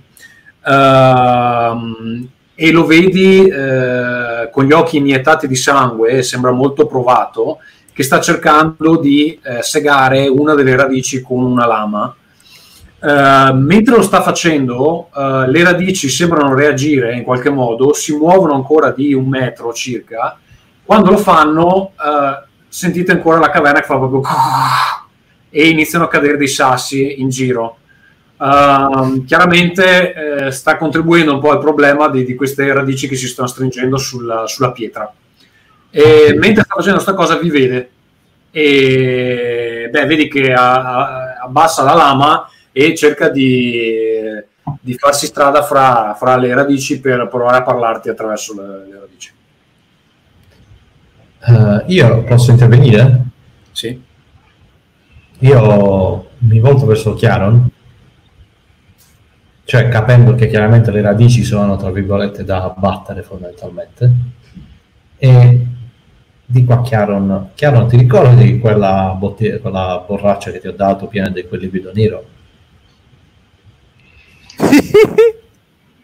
Questa?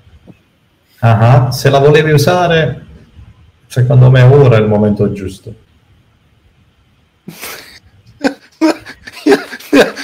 delle no. supposizioni Io, ah, Nerinai mm, abbassa le braccia, guarda sconsolato Loki e, e, e niente, rimane così, penso per, per un bel po'. No, non sulle radici, su se stesso. Eh, se, con- se aggiungi anche questo, penso che proverà a colpirti con un cazzotto. Nerinai che ha appena fatto Eh, Eh, diciamo che l'ha lasciata alla libera interpretazione. Vabbè, mi sembra l'unico modo per... uh, Le, cioè, le radici comunque ragazzi, le radici che vedete eh, eh, presentano dei segni di, di questa infezione di Ah, Becco. ok, pure queste. Sì. Pure queste qua. Ok. Vedremo, Loche. Ho appena fatto una promessa. Ok, eh, Pure- cioè, Ti lancia pure una frecciatina a questo punto Neri Knight dice c'è chi ci tiene alla parola data Loki. uh, Ketulak, Sì. quando, quando Sigurd eh, ti, vie- ti vede, eh, inizia a chiamare il tuo nome. Fa, figlio mio, figlio mio, vieni, vieni. Beh, io Aiutami. incontro. Ok. Lui ti parla attraverso le radici, dice, beh, lo vedi, è mo- molto provato, sembra che sia rimasto dentro più di qualche giorno. E ti dice, mi sono nascosto qui dentro per eh, cercare di trovare rifugio dagli agenti di Tarika, ma eh, il Moloch è impazzito, non, non mi lascia più uscire, sta cercando di fare crollare la caverna attorno a me. Ho nascosto, ho nascosto tuo figlio, è al sicuro, ha i vascelli bianchi, ma ti prego aiutami ad uscire. Perché vedi che estraggo nel frattempo, vabbè, in realtà l'avevo già estratta. Prendo la lama e mi avvento sulle, sulle radici e nel frattempo, tipo, mentre mi avvento, come quando eh, fai i pesi e quindi tipo fai "Rah!" nel gettare quel eh, quell'urlo, nel frattempo gli dico eh, in Carras, perché lo hai preso senza dirmi niente? E inizio a tagliare. Ok. Beh, Vabbè, eh, quindi, quindi fondamentalmente, scusatemi, la situazione che noi vediamo, cioè io, eh, c'è Locke, Chiaro e Nerinai, è che uh, Kevlak con il padre si avventano contro le radici, o sbaglio? Ah sì, e volevo anche eh, urlare. allora, il padre in realtà, il padre in realtà sta, cioè, è fermo, sta cercando di parlare col figlio. E quindi è Ketulak che sta iniziando a dare... Se posso, volevo anche urlare un Chiaron adesso! Lì l'avevo detto io, eh, l'avevo detto io. Ok. Chiaro Eh, cosa io non so che caspiterina gli hai detto tu, io gli avevo dato un ordine, una cosa gli avevo detto. Poi fai Beh, tu. io provo a, a danneggiare la, la radice sul ponte. Così come Va avevo bene. detto. ehm, che, che arma usi? Io ho degli attrezzi che ho convertito in armi, quindi immagino che in questo momento ho- ho un grosso cacciavite appuntito che utilizzo per, per Diciamo uno bucare. scalpello ok, perché ti i cacciaviti non è che siano molto comuni nel- nell'impero. Ok. È una specie di scalpello, quindi tu, cioè, tu cerchi di, eh, diciamo, siccome non taglia, però cioè, stai cercando di Cerco far di inciderla. finire le radici. ok? Sì, esatto. Cerco proprio di inciderla. La e di- puntella così tanto che alla fine si stacca. Va bene. Allora, eh, fammi un tiro di posizione contro difficoltà eh, 5, direi una prova di corpo. Ok. Io in corpo parto da 3. Siccome non ho tutta questa fretta di rompere questa radice, tirerò tre dadi. Ok. Mi tengo la mia soma dopo. Senza offesa che conosci. E ho fallito. Ora gli è il Benissimo. negativo. Mentre tu puntelli la radice, eh, tu punte- eh, gli dai una, un- praticamente affondi questo puntello sul, de- dentro la radice. La radice si ritrae, strappa, ti strappa il puntello di mano, quindi si, si cade, nel, cioè diciamo, si ritrae nel- e, e- ritorna verso la, la caverna. Il tuo puntello rimane impigliato nella radice ok. e eh, il ponte inizia a dondolare pericolosamente, eh, diciamo mettendoti in difficoltà a tenere l'equilibrio. Eh, fammi un altro tiro di posizione di eh, reazione per cercare di ritornare in salvo eh, sul terreno solido, terreno solido, diciamo così. Eh, vedi che Ok. faceva comodo pure a te romperla. Ok, la vittoria. nel mentre che insomma lo- che, che tu, scusami che Chiaro non fa questa cosa io utilizzo il mio dono vie di fuga. Sì, ok, però via di fuga praticamente tu, cioè ti, la via di fuga più facile per me e i miei alleati eh, però aspetta, cosa stai cercando di fare? Perché non riesco mica a capire, Giovanni. Allora, quando ti trovi nel selvaggio, puoi individuare una via di fuga, la via di fuga più facile per te e i tuoi alleati. Quindi, siccome dobbiamo far scappare il padre e alla fine dobbiamo salvarci pure noi, fondamentalmente, io trovo questa via di fuga e, e segnalo a tutti di seguirmi. Cioè, quindi stai cercando di trovare la via di fuga per, il pa- per far uscire il padre o per voi per telarvela? E per il padre e per noi, cioè, Eh no, eh, sono due vie di fuga quelle. Eh, ci hai provato. due vie di fuga. Aspetta, aspetta, aspetta. cioè, o trovi il modo migliore per far uscire mio padre, sen- cioè, in Allora, un modo allora, che magari eh, non abbiamo pensato. allora, facciamo così, indico al padre la via di fuga. Ok, allora tu dall'esterno, tu dall'esterno ti accorgi che effettivamente sul tetto della, della caverna c'è un'apertura eh, rappresentata nell'immagine da quelle due colonnine, eccetera, e eh, con la corda che avete utilizzato per attraversare il ponte, se tu ti arrampicassi lì potresti farlo uscire da lì senza dover, eh, diciamo, ehm, continuare a picchiare sulle radici. Ok, allora lo faccio. Benissimo. Allora, arrivi in cima abbastanza agilmente, eh, facendo attenzione a eh, non, eh, non eh, urtare le, le radici e eh, cali la corda eh, all'interno di questa apertura è poco più grande di, insomma, immagina un tombino. Eh, cali questa corda, il padre si allontana dalla- dall'apertura, la agguanta e inizia a salire. Ehm, lo, lo aiuti, gli dai una mano quando arriva all'apertura e insieme eh, discendete la, la caverna senza in qualche modo eh, ulteriormente eh, irritare il, il Moloch. Quando arriva a terra ti ringrazia, ti, po- ti poggia una mano sulla spalla e fa io non so chi tu sia ma ti ringrazio straniero. Io gli Sono dico, sono, mio figlio. gli dico- io gli appoggio la mano sulla spalla e gli dico sono il tuo salvatore. Ecco. Eh, io corro per abbracciare mio padre. Beh, lui secondo, ti, secondo mi devo allontanare. Lui ti saluta, lui ti saluta e risponde alla domanda che gli avevi fatto prima, e cioè dice: eh, Tuo nonno, il Drunir, mi ha incaricato di proteggere, di proteggere tuo figlio. Eh, Tarika è sulle sue tracce. Ho dovuto fingere che fosse stato assalito nel bosco da una fiera in modo che non fosse ovvio. eh, la sua locazione non fosse, non fosse ovvia è protetto ai vascelli bianchi. Però c'è qualcosa che non va perché eh, non riesco più a comunicare con, eh, con eh, eh, Kedorn e il Moloch, come vedi, si comporta in modo aggressivo. Non sono mai stati così e soprattutto non, non hanno mai cercato di farci del male. E mentre lo dice, il Moloch si muove nuovamente.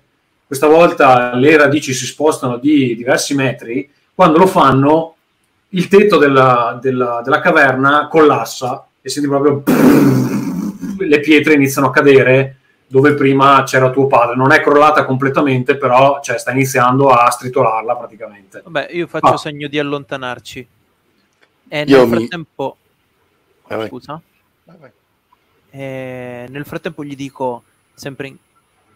stavolta no, sempre in Carras perché tanto lo che ci sente, cioè ci capisce. E... Gli dico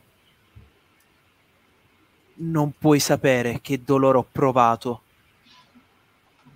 pensando che mio figlio fosse morto. lo so figlio mio lo so ma è tutta colpa mia alla fine tua madre vedi non te ne ho mai parlato Sì, l'ho scoperto nel modo peggiore. È Tarika e adesso vuole mangiare mio figlio. Adesso andiamo. la fermeremo questo è un problema che ho creato io e ti aiuterò a risolverlo Nel frattempo mi volto verso Loche e, Eh. e appena lo vedo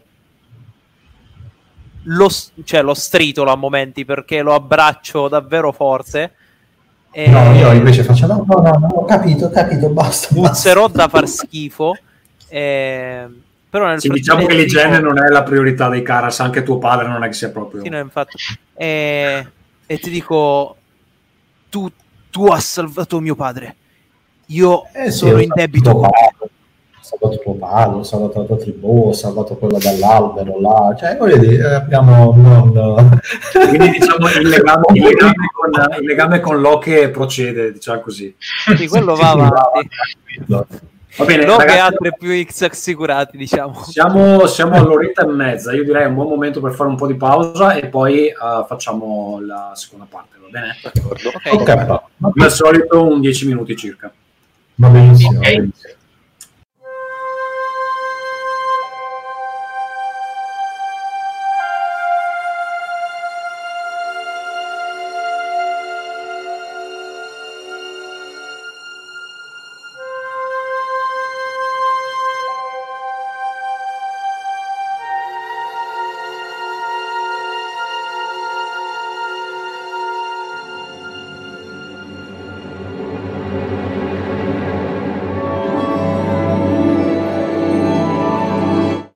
Vabbè, ascolta. Chiaron, intanto che aspettiamo Giovanni, possiamo ripartire. Fai sto tiro che vediamo cosa.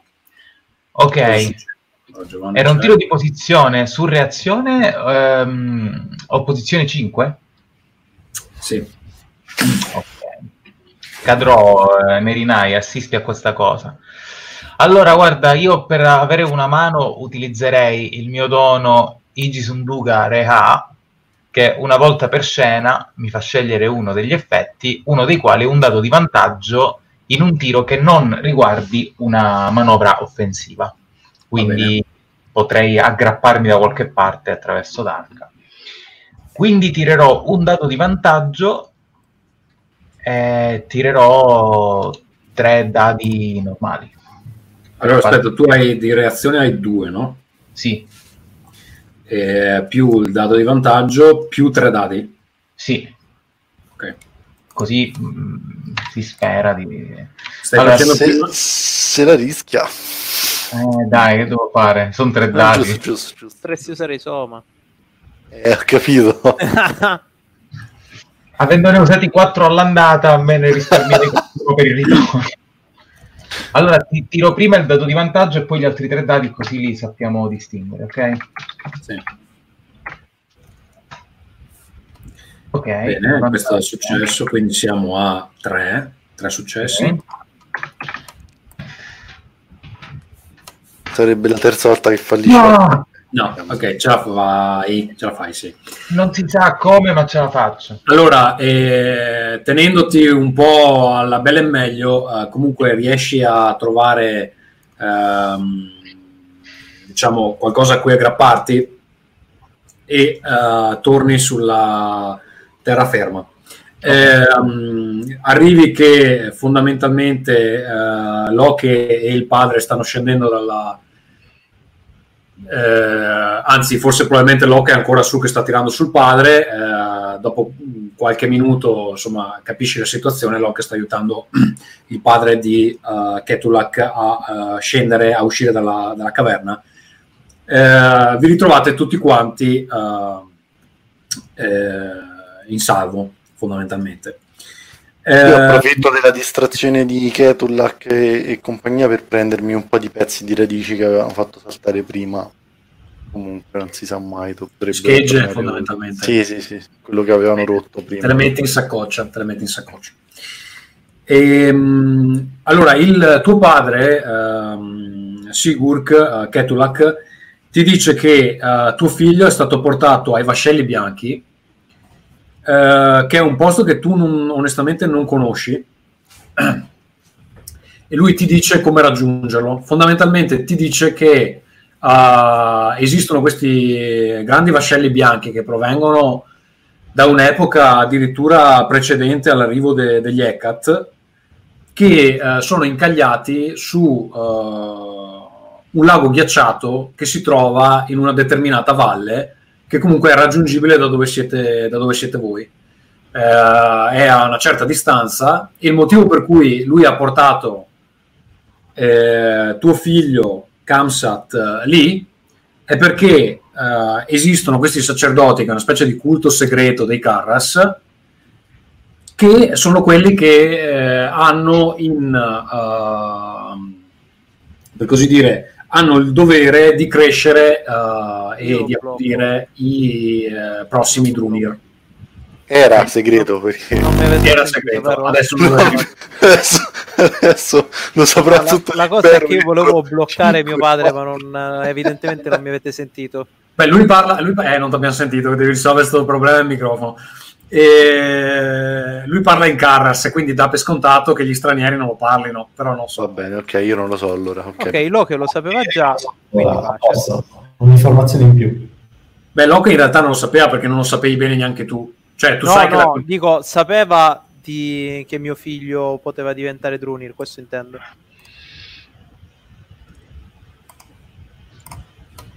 E ti dice che, vabbè, adesso si tratta di, di andare a recuperarlo. eh, se se la, la situazione con tuo padre, scusa, con suo padre, quindi tuo nonno, è quella che, che- che gli hai detto, quella con Kedorn, insomma, che ti ha detto di andare a prendere il uh, Kamsat. Sì, mi ha detto di recuperarlo, e... ma non sta bene. Il, questo veleno nero lo sta avvolgendo. Beh, allora mettiamoci in cammino, ci vogliono alcune ore ad arrivare e ho l'impressione che Tarika non si sia ancora arresa. Non avete... Beh, eh, mh, ti chiede un aggiornamento su quello che è successo. Uh, non so cosa gli vuoi dire.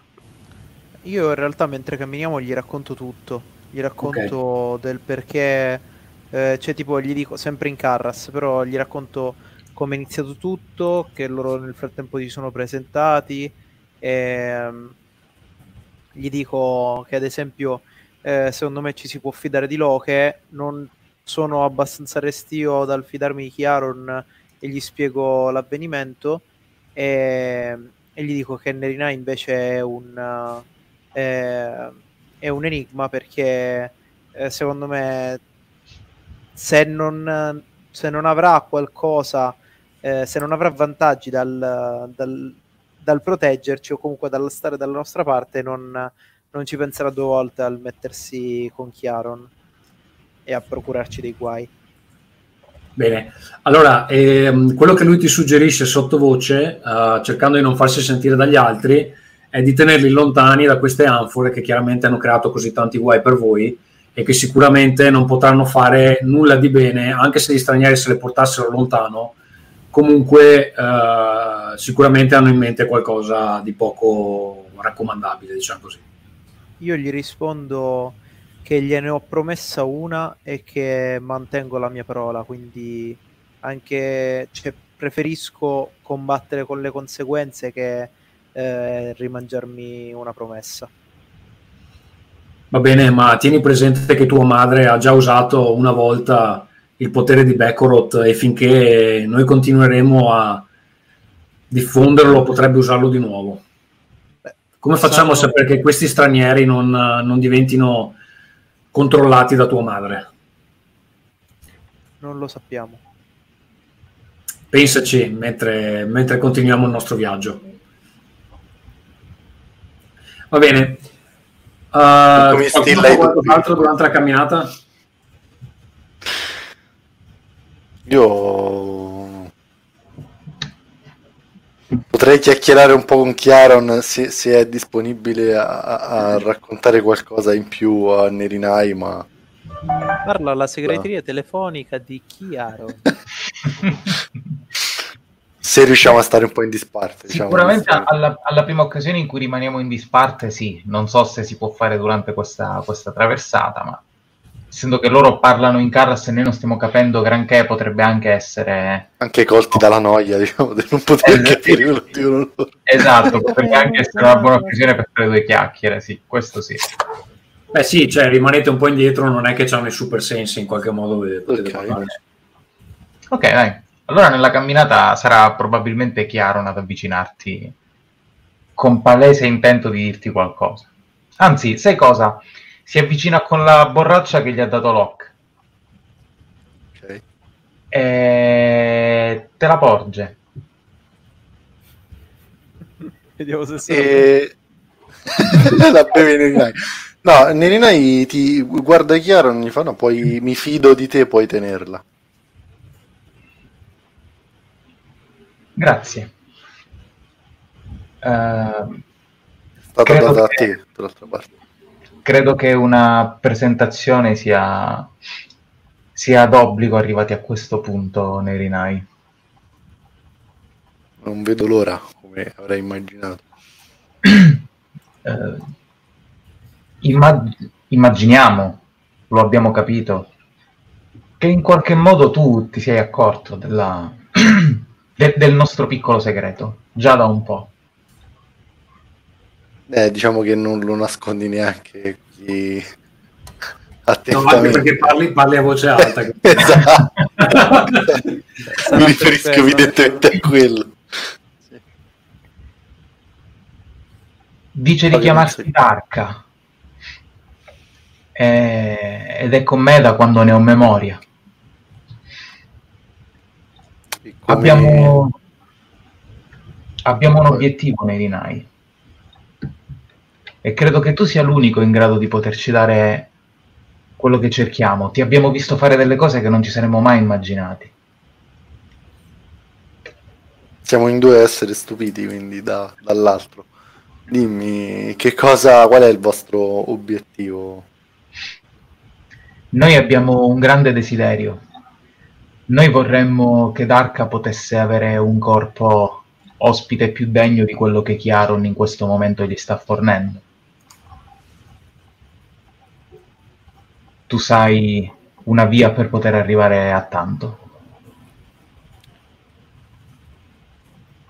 Mm, non credo che ci sia una certezza, una conoscenza certa in questo ambito. Si possono fare delle, delle prove. Noi abbiamo avuto una visione. Noi abbiamo visto chiaramente Chiaron bagnare il suo corpo con quel liquido che abbiamo trasportato sulle spalle e abbiamo visto il corpo di Chiaron divenire forte, forse degno di Dark. Beh, tu, Nerinai, una cosa che sai è che, cioè, in genere gli Ghisum Duga, senza l'intervento di un divino, è proprio difficile sia imporli sia rimuoverli. Anzi, spesso rimu- cioè, cercando di rimuoverli si uccide il corpo ospite. Mhm. Però questa, quando lui ti dice questa cosa, effettivamente tu sai che Bekorot è un divino, quindi in qualche modo potrebbe facilitare il processo. Non sai come, ma... Potrebbe essere un, un ingrediente il liquido, il sintom di Bekorot. Potrebbe essere un ingrediente del rituale, ma sicuramente stiamo parlando di qualcosa di molto rischioso. Che potrebbe portare non solo alla morte di Chiaron, ma anche di Darka. Quindi è qualcosa che in ogni caso impone del rischio che- ma che possiamo provare a, a, a studiare. Ci fidiamo di te, Nerinai, quindi ci fideremo anche di queste tue parole.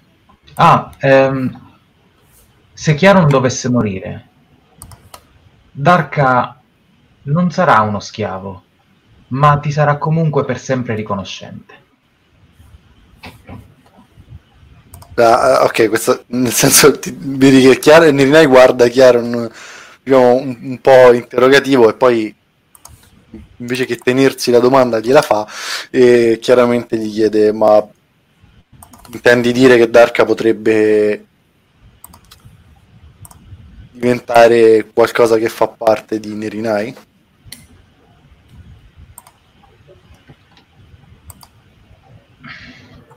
Questa domanda è inaspettata.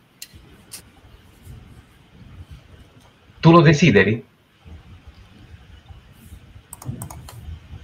Penso che potrebbe essere una via per tutti verso i nostri obiettivi. Allora prendiamola come una possibilità. Such, non lo so. E ci tengo a sottolineare che tra i miei obiettivi c'è anche la sopravvivenza di Chiaron qualora fosse possibile, compatibile con quanto mi hai detto. Sei più altruista di me. Grazie. Questo è il momento di onestà, non è una questione di, di altruismo, un- non voglio affrontare tutto questo da solo, chiaro, non ho bisogno di affrontarlo con qualcuno che poi guardando gli altri ti dice probabilmente sei l'unico che può capire in questo momento. Tu credi che quando tutto questo sarà finito avremo la possibilità di portarci dietro una di quelle anfore? I Carras rispetteranno il patto. Eh, non sono sicuro al 100% e credo che anche Loki abbia, ci ha detto chiaramente che ha i suoi interessi, quindi non so quanto potremo fare affidamento su lui per ottenere ciò che ci è stato promesso. Allora iniziamo a pianificare un furto. Mi sembra giusto. Va bene, facciamo un, Sì, sì. un fa- fade out qui e diamo per scontato che voi vi stiate scambiando dei suggerimenti. Locke nel frattempo rimane un po' in disparte, immagino che non senta un granché di questa discussione. Che Vabbè, sta parlando diciamo, diciamo- diciamo di sì, anche se dire, eh, in realtà anche eh, seguendo gli ultimi risvolti dati dagli ultimi interludi, in realtà dovrei stare attento a quello che fa Nerinai fondamentalmente. Allora, tu, tu diciamo che vedi Nerinai e Chiaro che confabulano e hai i tuoi sospetti, mettiamola così, Ok, potrei tentare di origliare? senza farti sgamare. Va bene, Ah, direi che è un test di forse potrebbe essere una prova di mm, Presenza? presenza, forse sì. Presenza o reazione? Dimmi tu. Secondo me è presenza perché devi far finta che non stai sentendo, però cioè c'hai la faccia da giocatore di. Che Poker comunque face, lo che c'è sempre, quindi Sì, sì. Sì, no, infatti, cioè, dire, non è tanto lontano dal mio solito essere, diciamo. Guarda, secondo me è una, dif- è una, una posizione di 5. Sei abbastanza lontano, quindi devi anche proprio concentrarti per cercare di, di Di sentire. 5, ok, io parto da 4, faccio così, guarda, ne metto due dadi. Ok. No, punto esclamativo. Ah no, bugia.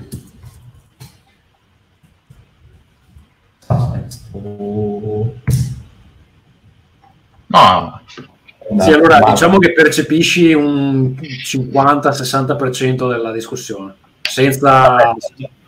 Tanto a me interessa sapere quello che dicono, no, organizziamo un furto, yeah, cioè, voglio dire, e poi per il resto. Cioè, E- probabilmente vi aiuterà a organizzare il furto. Quello che capisci è che eh, Chiaron sta parlando di sé in terza persona, c'è chiaramente un- una terza entità che parla per lui. Nerinai è molto interessato a questa cosa e stanno parlando delle- di fare qualcosa con le anfore e, e non si fidano de- dei Carras. Più o meno questo è il succo. Allora, eh, dopo che hanno finito di parlare, dopo un po', io eh, chiamo Nerinai Avvicino ovviamente. e mi metto, diciamo, un pochettino più indietro, quindi camminando, insomma, Mhm. tranquillo. E gli dico a Nerinai, cioè, in realtà porto subito l'argomento sulle anfore, che in realtà i Carlos hanno detto che ce ne danno una. Sì, si è parlato della possibilità anche della seconda, visto che Esatto. comunque stiamo dando, contribuendo. Allora, io dico, guarda, possiamo fare semplicemente un accordo abbastanza tra gentiluomini, quali noi siamo, dopo tutto. Sì, E se ne danno due, uno la pigli tu e a me non mi interessa niente di quello che ci fai, l'importante è che lo fai lontano da dove stavo io, Eh, tu quello che vuoi fare lo fai lontano, ok? Il resto tutto a posto. E l'altro la prendo io. E abbiamo l'accordo. Altrimenti ci, tra virgolette, dividiamo l'altra anfora. Che Vorrei proprio assistere alla scena in cui la dividete. No, no, vabbè. Me la immagino come una cosa facile facile. Va bene, credo che sia un accordo poss- accettabile. Logan. Però tente- tentiamo di, di, di pigliare due anfore. Anche perché questi se le usano si ammazzano, cioè, voglio dire, cioè, le facciamo Sì, anche no, cioè, assolutamente, è un potere che non sanno controllare. Non, non eh, non lascerei. riusciamo a controllarlo anche noi, cioè, nel senso che è tutta un- un'ipotesi. Cioè, io ho raccolto, come hai potuto ben vedere, ho raccolto un po' di liquido. Eh, onestamente, ho un gatto. Ehm, onestamente, ho- vediamo insomma, se riusciamo a, a capire se ci può essere di vantaggio o meno. Perché se non ci può essere di vantaggio e per noi si rivela essere solo un costo inutile, È una- un materiale assai prezioso e che venderesti a un ottimo prezzo, lo va posso bene. garantire. Va bene, allora tenteremo di avere le due anfore, o alla peggio avremo... Potrebbe essere la cosa più preziosa che tu abbia mai visto, anche se non comprendi appieno il potere. Mm, va bene, mi fido di te, visto le tue capacità. Ecco. Eh, bene, eh, detto questo, cioè, eh, ora dobbiamo andare a salvare il figlio. Allora, eh, continuate il vostro viaggio ancora per alcune ore. Eh, è ormai quasi sera. Io chiaramente, sempre nei viaggi, intravedo se ci sono sempre eh, erbe, eh, vacche, tutte Sì, che- L'omeopatia. Sei in delle vallate montane ricoperte di ghiaccio, quindi non è che ci sia proprio. Ah, ok. Ma troverai delle pacche, forse. Delle, delle- E se ci sono tipo fiori particolari o altro, io comunque prendo e porto a casa, prendo e casa. Fiori no, diciamo che pu- puoi trovare delle, delle strane bacche, delle- de- de- forse della, um, della linfa di alcuni alberi, roba così. Io quando trovo queste cose particolari vado da, penso dal padre di Ketulak, perché magari Ketulak, poi in realtà vado prima da Ketulak e poi dal padre, magari stanno pure insieme, e gli mostro quello che ho trovato e mi faccio spiegare a che serve, come lo usano loro. Beh, vabbè, ti dicono, guarda, questa velenosa, questa se te la strusci sulla faccia, eh, grande potere a letto. Eh, questa, questa Allora di, que- allora, di quelle là faccio proprio incetta totale. Questa è un'altra cose che puoi vendere a gran prezzo. Esattamente, esattamente. Infatti poi io dico a Merinai, questo lo vendi a gran prezzo. Questa se tu mangi con neve è buona col veleno. eh. Eh, ok, io cioè, e loro ti raccontano un po' di minchiate, insomma, eh, a- acquisisci queste conoscenze, eh, diciamo così, locali. Vabbè, Allora, assolutamente. su- Verso sera eh, arrivate finalmente in questo posto dove eh, Sigurd dice di aver portato il figlio di Ketulak. Eh, questo posto eh, appunto è eh, in una vallata che voi discendete i pendii delle montagne, a un certo punto arrivate in questa vallata che è sostanzialmente un, gro- un- largo lago completamente ghiacciato con alcune, diciamo, alcune lastre di ghiaccio che eh, si eh, sollevano dal- dalla superficie poi si sono ghiacciate di nuovo e quindi gli dà un po' questo aspetto eh, irregolare, diciamo così, su cui poi è nevicato. Tra l'altro c'è anche un po' ehm, di, di neve trasportata da- del- del vento freddo e la visibilità è abbastanza limitata. Uh, in più, come dicevo, sta scendendo la notte, quindi è tutto blu, diciamo. Uh, immaginatevi questa, questa luce blu uh, che si può uh, vedere, non so se avete mai visto i documentari del National Geographic, Qua immaginate una roba del genere. Ehm, il padre vi, uh, vi guida, tra l'altro lui è praticamente seminudo, no? e però molto resistente evidentemente a queste temperature, finché a un certo punto arrivate eh, in vista di queste sagome, che adesso cercherò di farvi vedere con un'immagine. chi di voi ha visto l'ottima serie The Terror probabilmente ha già un'idea. Io... Io no. Allora, immaginatevi una specie di scenario del genere, eh, tranne che eh, i vascelli che vedete, intanto sono due qua, nel- nell'immagine se ne vede solo uno, eh, non hanno eh, gli alberi come, come nell'immagine, però immaginatevi una cosa del genere. Eh, ci sono questi due vascelli incagliati nel ghiaccio, sono quasi messi a X perché uno stava sprofondando e l'altro anche, quindi immaginatevi come messi a X. Sono completamente ghiacciati e mm, non hanno gli alberi, quindi immaginatevi senza, risalgono a delle epoche precedenti addirittura all'arrivo dei divini. Eh, Saranno tipo Drakkar vichinghi. sì, roba del genere, immaginate una cosa del genere. Ehm, cosa vedete? Sul ponte di uno di questi vascelli eh, vedete che eh, ci sono varie figure, varie figure che stanno intonando una nenia che si diffonde nell'aria e la riuscite a sentire anche da lontano. Man mano che vi avvicinate vi accorgete anche che non solo ambedue i vascelli sono aggrovigliati a eh, un Moloch che sembra provenire dal- da sotto il lago, quindi come per la caverna ci sono queste radici gigantesche che stanno tenendo i, i vascelli stretti fra le loro grinfie, diciamo così, ma attorno ai vascelli ehm, stanno deambulando eh, due eh, fiere, due fiere che assomigliano molto a quelle che avete incontrato al, al- all'albero, quelle specie di orsi giganteschi.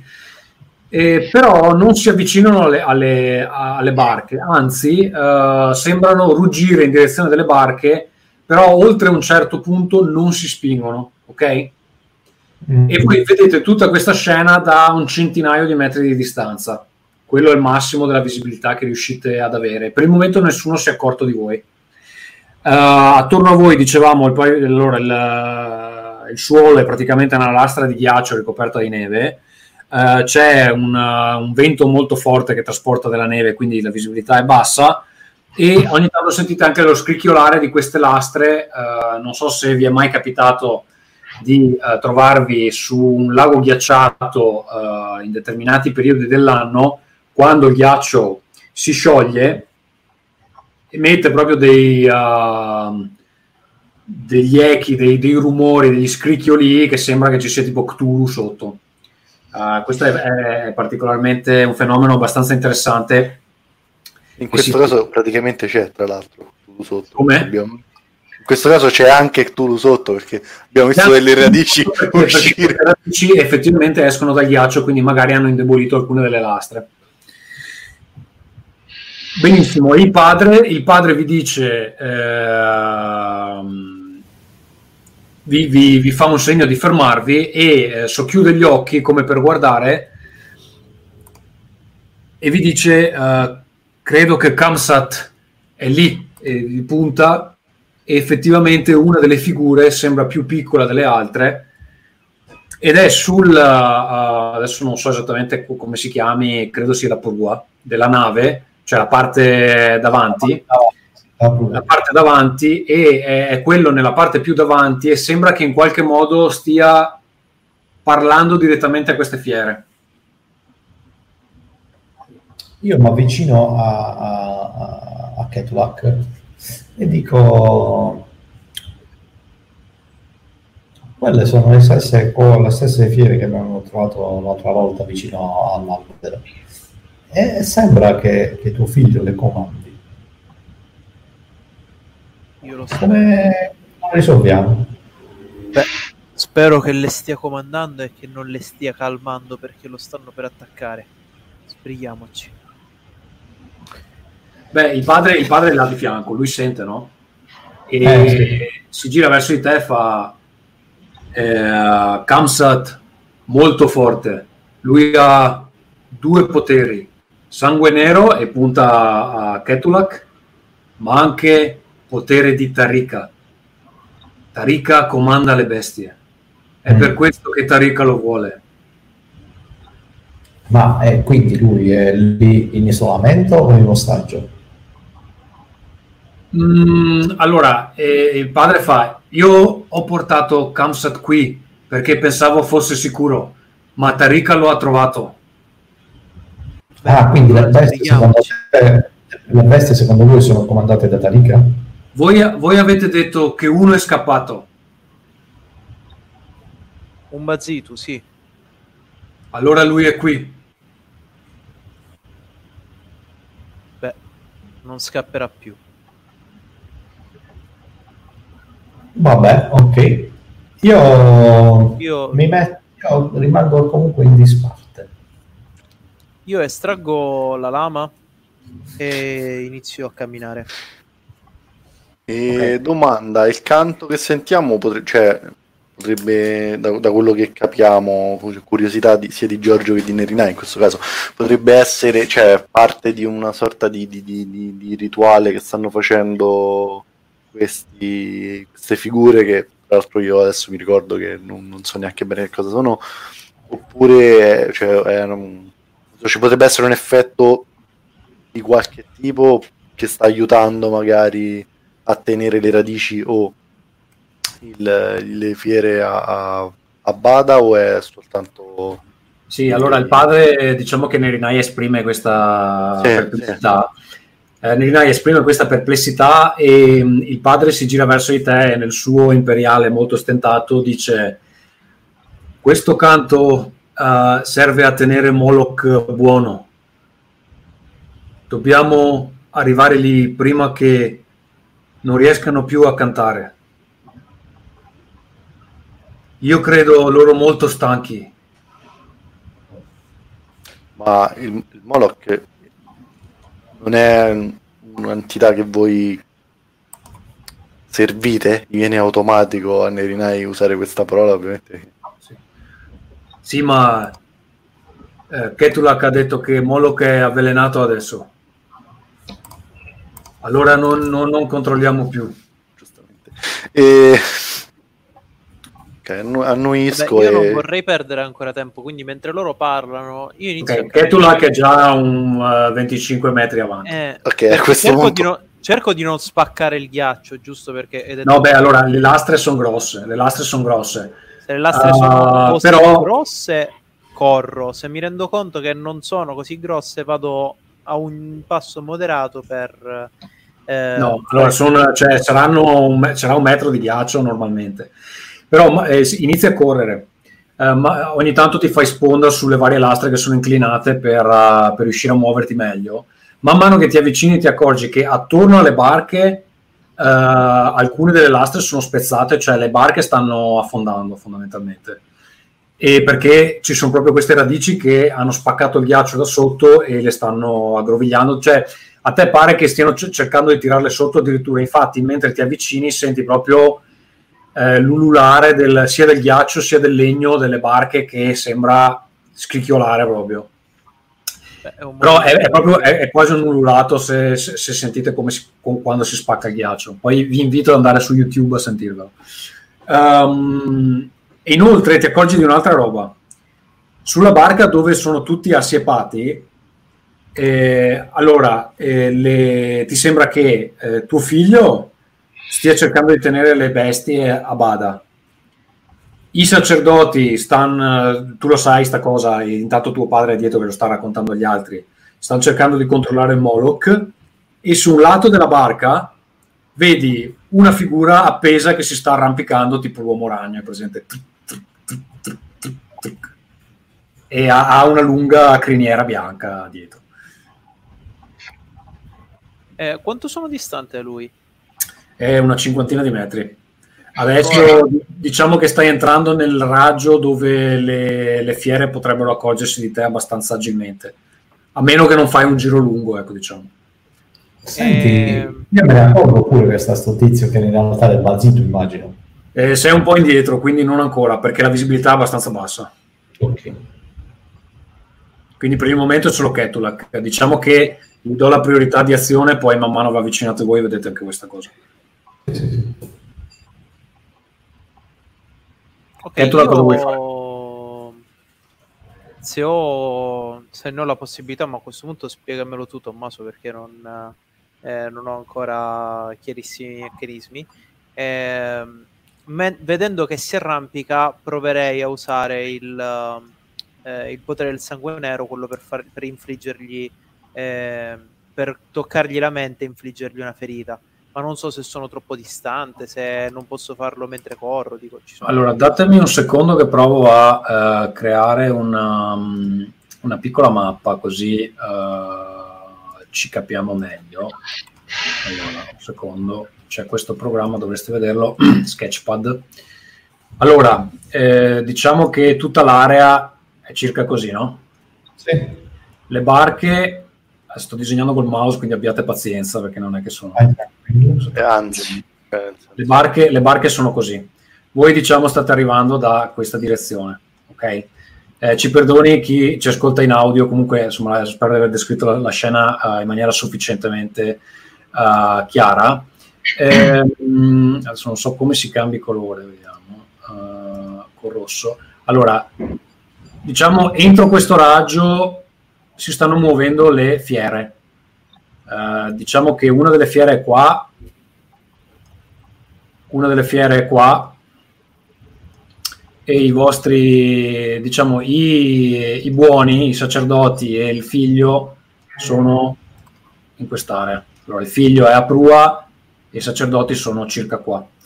Su questo lato, su un lato della barca, si sta uh, arrampicando uh, il bazzito Towiti, che era quello che era riuscito a scappare.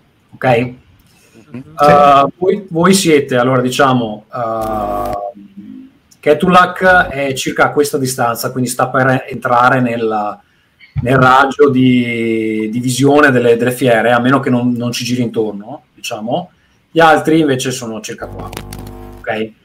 E la visibilità è un po' limitata, quindi diciamo gli altri non, non riescono a distinguere bene cosa stia succedendo.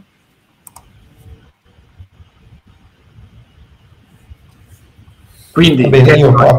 ti do la priorità. Allora, io... Aspetta, eh. aspetta, Locke, aspetta un attimo perché do la priorità. Sì, sì, sì. Ok, eh, io te l'ho detto, in realtà vorrei capire se posso fare questa cosa, se sono troppo distante. Nel senso, non voglio girarli attorno, preferisco farmi vedere delle fiere, ma fare il più in fretta possibile. Queste, queste verdi sono le, diciamo, le, le radici. Le, le radici, esatto. E allora, però non ho capito cosa stai cercando di fare, Valerio. Allora, in realtà se posso, ehm, cerco di concentrarmi per ehm, scagliare il, il, potere del sangue nero contro la, eh, la mente di Tawiti per farlo cadere a te, per farlo cadere e non farlo avvicinare a mio figlio, no? Però il, quello che stai cercando è scatenare le energie del Sintum. Quello stai cercando di fare? Eh, sì, non mi ricordo, è quello di livello perché, 2, mi pare. Perché hai, cioè, eh, ah no, aspetta, giusto perché allora, questi sono Bazitu, quindi hanno la, diciamo le Ghisum Duga de, di Bankrot. Ok, eh, va bene, allora lo prendi di mira e puoi provare a farlo cadere. Ok, io lancio un dado e uso un punto soma. Allora aspetta, perché la difficoltà, la difficoltà è 5 più 2 del, del livello del, del, potere del sangue nero, quindi hai 7. Parti okay, da 4. Posso... Ah, ok. Ricor... 5 più 2, 7, giusto, ricordavo più 1. Eh, ok, quindi io parto da 4, dovrei, devo fare un gap di 3. Eh, uso 2 sì, soma e lancio un di 6. 3 è successo ma però, no? Quindi stai cercando di fare successo ma? Eh, è bruttina come cosa effettivamente. Beh, successo ma non è necessariamente, ne- cioè ci sarà una conseguenza però. Eh, sì, nel senso sì, vado sul successo. Va bene. Allora usi due ma non ci posso credere, Carusi, cioè, è pazzesco. Va bene, allora però aspetta, perché il potere del sangue nero funziona che l'effetto... Sì, mi prendo una ferita. Ok, l'effetto assolutamente eh, ha effetto. Allora, voi vedete Ketulak che sta avanzando correndo. Poi a un certo punto lo vedete che si inginocchia, cade in avanti, con la faccia in avanti. Tu, Ketulak, cadi nella neve, dalle narici inizia a uscirti della materia nera e inizi a rantolare come se fossi in preda a un attacco epilettico.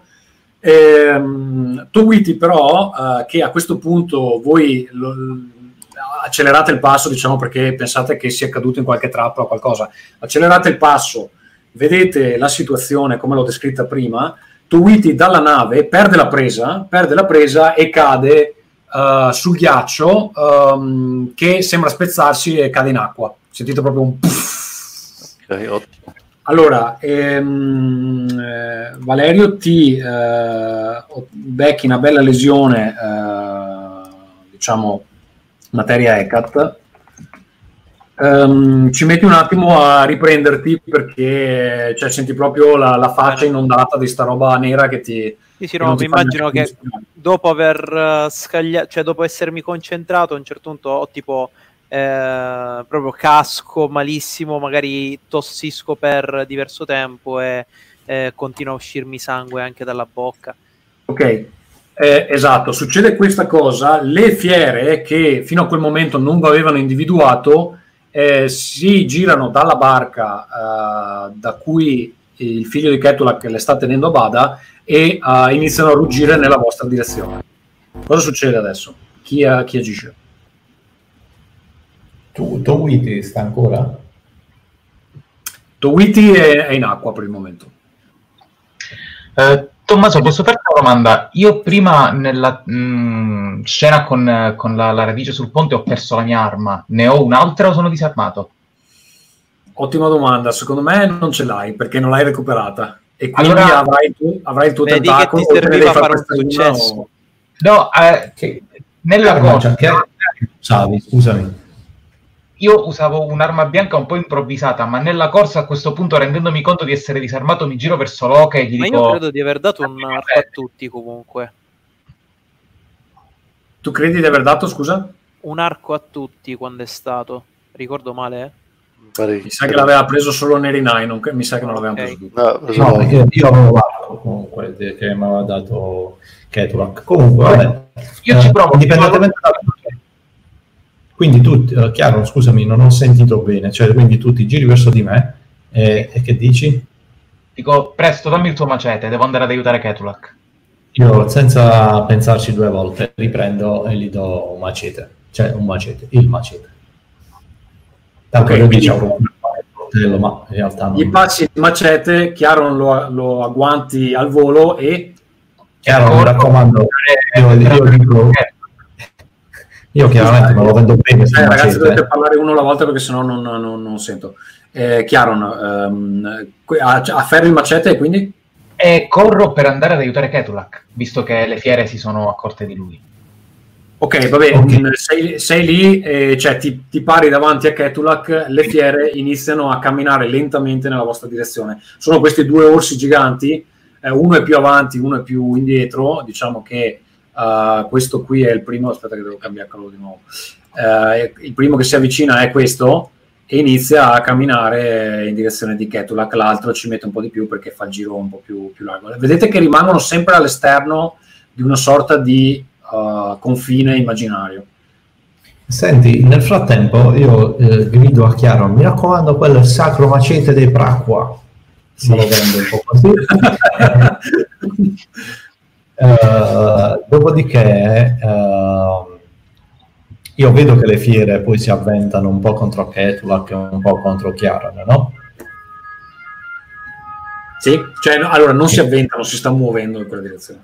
Vabbè, vabbè, vabbè, io aspetterò che si avventeranno contro di loro per eh, fare un giro dall'altro lato e salire sulla barca. Ok, quindi tu stai facendo il giro da, da questo lato? Cioè, sì, magari non tutto quanto, tutto il circondario, diciamo, ma dalla via più diretta possibile, ecco. Quindi diciamo una roba così, tipo che da qua tu cerchi di arrivare da qui, tipo. Sì, più o meno sì. Ok. Eh, quindi per chi ci sta seguendo in audio, eh, diciamo che sta cercando di eh, salire dalla prua. Credo E- sia il termine tecnico. Io provo a salire su uno dei lastroni di, di ghiaccio che si è alzato, come l'avevi descritto tu, cercando di avere Sì. una posizione un po' di vantaggio rispetto alle, alle fiere e incocco le frecce. Se sono a distanza di, di- di arco, scocco, diciamo. Ok, allora diciamo che qui c'è una- un lastrone, un lastrone che è eh, un paio di metri rispetto al livello del terreno, tu ti piazzi qui sopra per avere, diciamo, un po' eh, questo range di tiro. Sì, sì. Quindi quando le, le- le fiere si avvicinano avrai il, il primo Ok. scocco. Anzi, Um. eh, se vuoi ti faccio già tirare che perché si stanno avvicinando comunque hanno iniziato ad accelerare un po'. Quindi- Eh, non gli voglio mettere fretta, se si mettono a correre sì, fino a che non corrono, visto Sì, che c'è Cadillac la prima, la è- prima, la prima, eh, inizia a correre. allora gli- Sen- Senti, una curiosità, nel frattempo il padre che ha fatto? Allora, il padre, eh, ehm, vedete che nel momento in cui eh, Ketulak inizia a ehm, correre, lui gira e sta cercando di entrare, eh, da, cioè fa un giro ancora più largo, sta cercando di salire sulla seconda barca che al momento è abbastanza eh, lasciata un po' a se stessa. Ah, ok, io, io, eh, allora, se possibile, eh, prima che io inizi a fare il mio giro, e se lui ha portato chiaramente di, di- di- di- favela, eh, gli dico, eh, dai, insomma, di tenermi d'occhio, ecco, Copri, di coprirmi le spalle più che altro. Sì, va bene, è nudo, ma non so eh, come te le deve coprire queste spalle. Lui sa, tanto lui è quello selvaggio, quello. Cioè, Va bene, lui fa, lui fa un cenno di assenso, fa un cenno di assenso e ti indica che andrà sulla seconda barca. Secondo te sta ok. cercando di entrare da- dall'altra parte. Eh, Sì, sì, sì, sì, sì, io immagino insomma questo, chiaramente ognuno si fa il culo come può, ecco, cioè, l'ho detto proprio francamente. Ok, allora, eh, chi è che non ha agito? Nerinai volevi tirare contro i... Io sì, sì, è quella che si è avvicinata sì. Quanto Scusa, eh, allora un attimo controllo. Ehm, allora, so, hai un, una porzione di 5. Ok, allora tiro due dadi che porto da 4 di reazione. Reazione, no? Sì, sì. 6 6. Non c'è Ok. Perfetto, va bene. ehm, la colpisci, eh, non si è accorta del proiettile che stava arrivando verso di lei, quindi la colpisci in faccia. La, la bestia si impenna, si impenna e mentre si impenna eh, apre il torso come avevate visto l'altra volta, da cui fuoriescono questi tentacoli. Ehm, eh, s- cade su un lato, cade su un lato non aspettandosi la freccia che comunque le ha trafitto un occhio Ehm, e eh, le darò un dado di svantaggio eh, la prossima volta che agirà. Eh, benissimo, tocca a ehm, forse coso. Allora, eh, vede- man mano che vi avvicinate alle barche, vi accorgete che Towiti esce dall'acqua ghiacciata e, e si sta issando sulla lastra di ghiaccio, però è ancora a terra, quindi non fa, non fa niente questo turno. Eh, man mano che vi avvicinate, effettivamente vedete che sul ponte della barca questi sacerdoti che sono vestiti con queste vesti bianche e hanno anche la pelle molto eh, pallida, eccetera, uno di loro si inginocchia e sembra quasi svenire, come se eh, fosse eh, molto molto affaticato. Quindi diciamo che il tempo inizia a stringere, quando succede una delle radici inizia a stringere di più, sentite il rumore del legno che scricchiola. Benissimo. Um, Ketulak. Allora- Ok, sì, stavo controllando se avevo attivato il microfono. Allora, ehm, io mi rialzo e traballando continuo ad avvicinarmi verso eh, Tawiti, cioè quasi incurante della, della fiera che se a un certo punto mi intercetta mi preparo a lottare, ma se riesco a evitarla vado dritto verso di lui. Ok, allora la fiera che è caduta sul lato è la prima, ok? Eh, quindi diciamo che adesso è posizionata circa qua, anzi no, un po' più avanti, probabilmente qua, qua, e eh, a questo punto sta puntando, adesso vedo se riesco anche a cancellare la roba, che se no diventa un casino. Eh, ci deve essere un bottone da qualche parte che giustamente non eh, Si vede. Sì, infatti qui è. Allora, ecco, perfetto, mi cancella anche il background. Forse gli conviene fare il pennello col bianco. Sì, infatti, Eh, ci fosse lo, lo userei, vediamo. allora, paintbrush, eccolo qua. Eh, ecco qua. Allora, diciamo, questa non è più là, è là. Eh, questa qui si sta avvicinando. Questa qui si sta avvicinando. ehm, eh, e eh, si sta puntando a te che, che ormai sei nell'area eh, entro la quale loro non possono entrare però vedi che si ferma quando eh, raggiunge questo, questo bordo qua quindi non, non riescono a entrare all'interno di questo bordo ed è circa ferma qui adesso ok e quindi tu hai il terreno libero per andare a, da Towiti Perfetto, ci vado. Benissimo. Proprio come una furia. Nel frattempo urlo eh, mentre corro. pro- Si rende conto che sto arrivando. Non... eh, Ok, quindi ok, tu inizi a urlare e eh, ti lanci contro Towiti. Va bene, lui si sta issando, ti do un dado di vantaggio per colpirlo mentre eh, comunque è infreddolito perché l'acqua è freddissima e eh, comunque un bazzito non è che sia abituato a nuotare nel ghiaccio. Quindi eh, puoi attaccarlo con un dado di vantaggio. Quanto devo fare? Allora, Towiti ha 6 mi pare.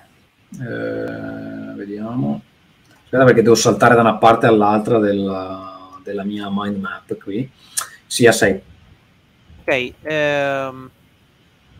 Tra l'altro, se non sbaglio, l'altra volta l'avevate danneggiato, gli avevate fatto sfregolare un braccio, me l'ho segnato. Io avevo fatto una lesione io, sì. sì. Ok, diciamo che non gli è guarita, e quindi sta già a tre lesioni residue. Eh, ok, allora io mi lancio verso di lui. eh, lancio tre dadi. E poi devo lanciare quello di vantaggio, mi pare. Quindi- Allora, lancia prima quello di vantaggio. Ok. Sei. Ok, perfetto. Stai facendo un tiro di reazione? Di corpo. Corpo, Vabbè che ok. per me è uguale. cioè, Cosa, da- cosa stai cercando di fare? Spie- de- descrivi l'azione così. Eh sì, hai ragione. Eh, corro e nel frattempo, quando vedo che lui si rialza, afferro il, cioè tiro indietro il, il braccio e faccio tipo eh, un salto per cercare di eh, colpire con ancora più violenza il, eh, il Bazitu con la mia lama. Ok, quindi fai proprio un salto, cerchi di colpirlo da- dall'alto. Esatto. Benissimo. Tira il resto dei dadi. Ok, perfetto. Gli arrivi proprio sopra, anzi, prendi il- la tua arma a due mani, gli, gli cali sopra la Brad Pitt in Troy, ehm, gli conficchi la lama all'interno della spalla e gli, gli entra in profondità. Lo senti urlare di dolore.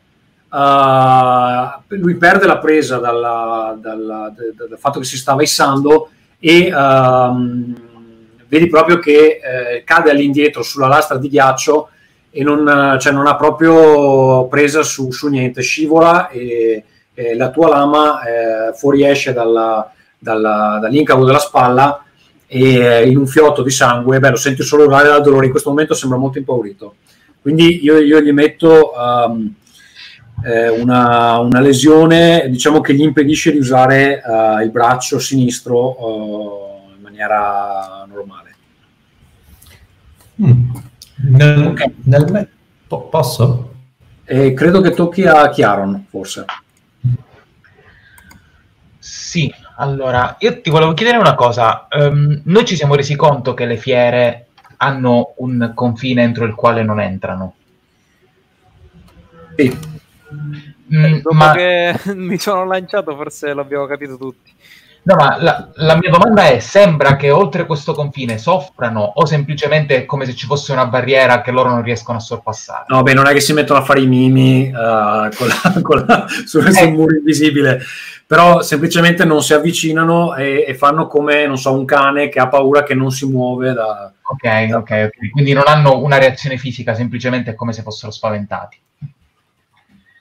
Va bene, allora io, dato che mi sembra di capire che una fiera è già per terra, colpita da, da Nerinai, utilizzerei il mio dono a servire, anzi no, scusami, eh, il mio dono Ingisumduga reattivo infliggendo una lesione, il tentacolo di 5 metri viene fuori e può fare un'azione indipendente dalla mia. Scusa, stai cercando di attaccare una delle fiere? Sì, sì, attacco... quale? Quella che era già stata ferita? Sì, quella che è per terra. Ok, va bene, ti avvicini, uh, Darka si espande, esce un tentacolo che prende la, la fiera in faccia e eh, spinge giù la freccia che gli aveva già eh, conficcato nell'occhio eh, Nerinai e vedi che proprio schiaccia la testa della, della- della fiera nel ghiaccio che tra l'altro si, si spezza con un croc, senti proprio e, e senti la, la- la bestia che urla eh, di dolore, non è ancora morta, i tentacoli sotto il suo ventre si muovono cercando di aggrapparsi al- alla lastra di ghiaccio, però praticamente il tuo tentacolo, cioè non solo gli ha conficcato la, la freccia da una parte all'altra, ma sta proprio cercando di eh, affogare la, la bestia. E, e lo, lo tieni giù e senti proprio che, che si dimena con i tentacoli che, che- che si va. L'altro, l'altro si gira dalla- dalla- dal confine che non riesce a superare e ehm, punta, punta. Locke, tu cosa stai facendo? Allora, senti, se io vedo eh, il tizio, come si chiama? Il Bazzitu, non mi ricordo il nome. Sì, Towiti. Beh, sta combattendo con Ketulak e si stanno urlando della roba addosso. Ma sono già in corpo a corpo? Sì, a questo punto sì. Cioè, vedi, hai appena visto che, hai appena visto che Ketulak gli ha conficcato una lama nella spalla e lui sta cercando di indietreggiare seduto sulla lastra di ghiaccio. Secondo te potrei provare a colpirlo con l'arco? Eh, beh, però non sei ancora, cioè non ti stavi arrampicando. Eh, non, non so dove se sono arrivato o meno. Eh. Va bene, Cioè, allora diciamo che sei sulla, sulla prua della, della nave. Eh, allora niente, continuo ad andare sulla nave, cioè che me ne frega, Ok. cioè nel senso lo scontro lo fa gli altri. Cioè. Ok, allora eh, sei sulla nave, davanti a te, ha, adesso non so esattamente quanto sia lunga la nave, diciamo sia una ventina di metri. Eh, dall'altra parte a poppa, non so, mi sto inventando i termini nautici, quindi abbiate pazienza. E ehm, dall'altra parte, in definitiva, c- c'è questo gruppo di 4 o 5 sacerdoti che sta intonando sta canzone, ma senti che eh, la, la forza del, del canto va affievolendosi. Uno è già caduto a terra, sembra svenuto, e un secondo si sta reggendo a un altro. Davanti a loro c'è fi- un bambino che eh, a questo punto a questo punto è girato perché vede sull'altra barca il, uh, il nonno, vede Sigurd, che adesso lo vedi anche tu, dall'altra parte effettivamente Sigurd è eh, circa qui, ok? Eh, vediamo. e eh, correndo fa un salto e atterra dove sei tu.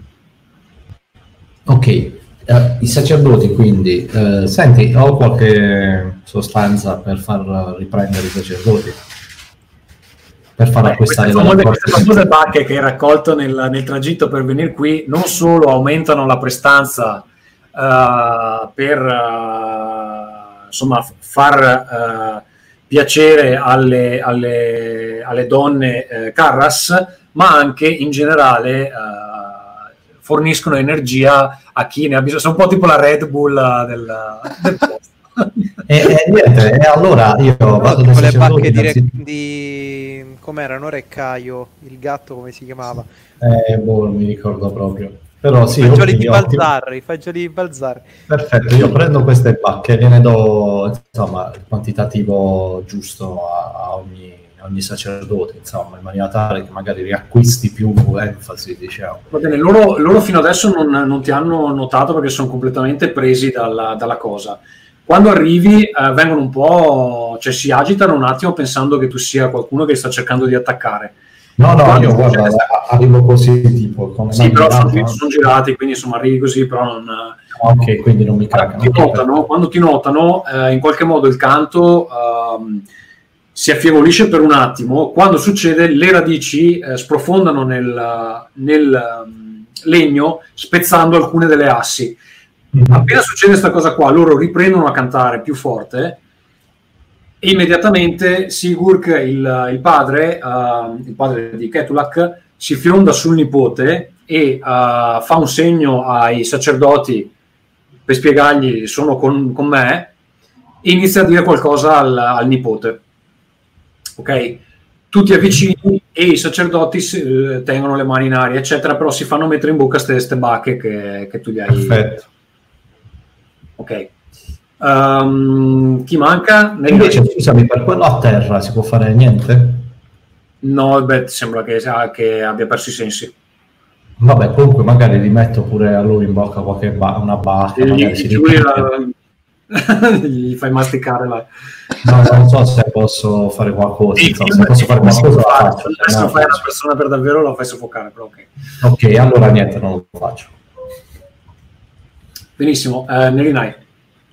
Allora, io in realtà è rimasta una fiera praticamente che eh, Allora, diciamo che eh, quella che, con cui stava ehm, combattendo Chiaron eh, sprofonda talmente tanto in acqua che eh, sebbene non, non muoia immediatamente eh, viene trascinata giù da- nel, nel lago e, e scompare.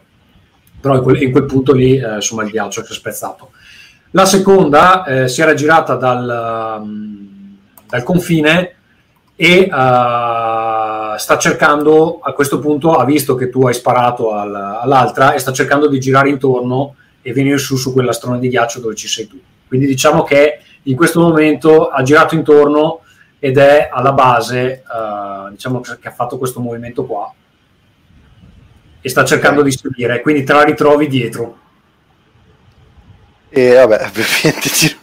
E allora aspetta un attimo, eh, perché vediamo se riesco. No, non c'ho nulla.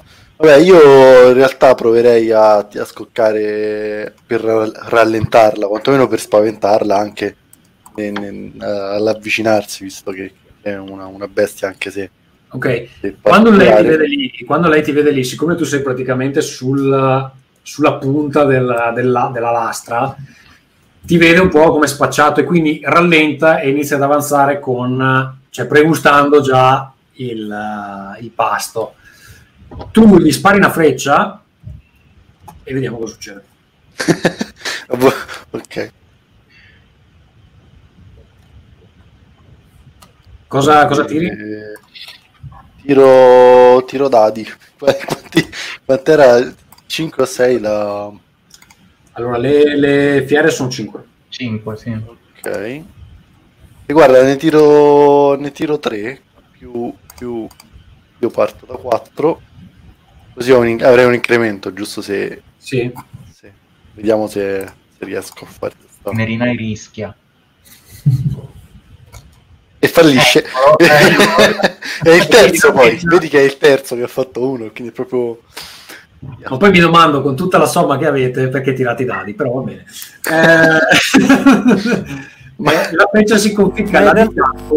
A questo punto la fiera eh, ti arriva sotto, si ferma leggermente davanti a te e poi scatta in avanti per eh, cercare di azzannarti.